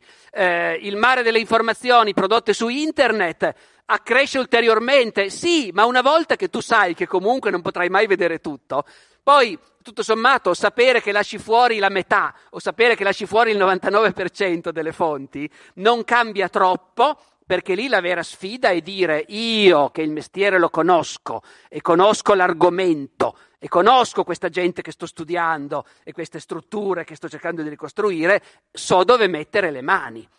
Non sarò mai sicuro? Certo, ma nessuno è mai sicuro.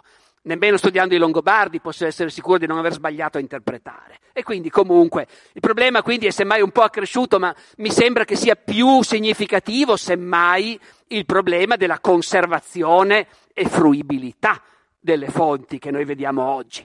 Cioè i video che noi vediamo oggi sulla guerra li vedranno ancora fra 10 anni e fra 50?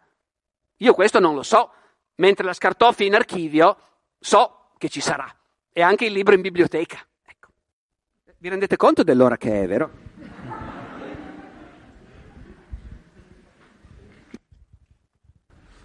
Vabbè, abbiamo lasciato spazio, ovviamente, è giusto? Sì.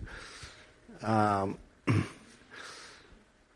allievi, e mi sembra che sia emerso un dibattito di grandissimo interesse, quindi non provo neanche a trarre le conclusioni. Tra le tante tematiche, però, vorrei dire una cosa, c'è un interrogativo che permane su quale sia il peso effettivo della storia nella nostra cultura, no? Ed è una situazione molto contraddittoria, non so cosa ne pensi tu. Da una parte, lo si diceva prima, c'è una specie di disinteresse della politica, o forse anche di divorzio, della politica, forse dalla cultura in generale, ma in particolar modo dalla cultura storica, il rapporto col sapere storico. Nel secolo scorso alcuni presidenti americani hanno avuto tra i loro consiglieri importanti storici, contemporaneisti, non medievisti, diciamo, quindi avevano comunque un rapporto strumentale con la storia, ma questo è cambiato da mezzo secolo a questa parte, non da molto. Se ci sono delle figure che possiedono dei saperi, cosa di cui qualche volta si può dubitare, soprattutto nel caso di Vladimir Putin, però in altri casi si tratta di politologi, di sociologi, cioè è cambiata la domanda da parte della politica, ma non so quanto questo discorso si possa portare poi sul piano dell'opinione pubblica.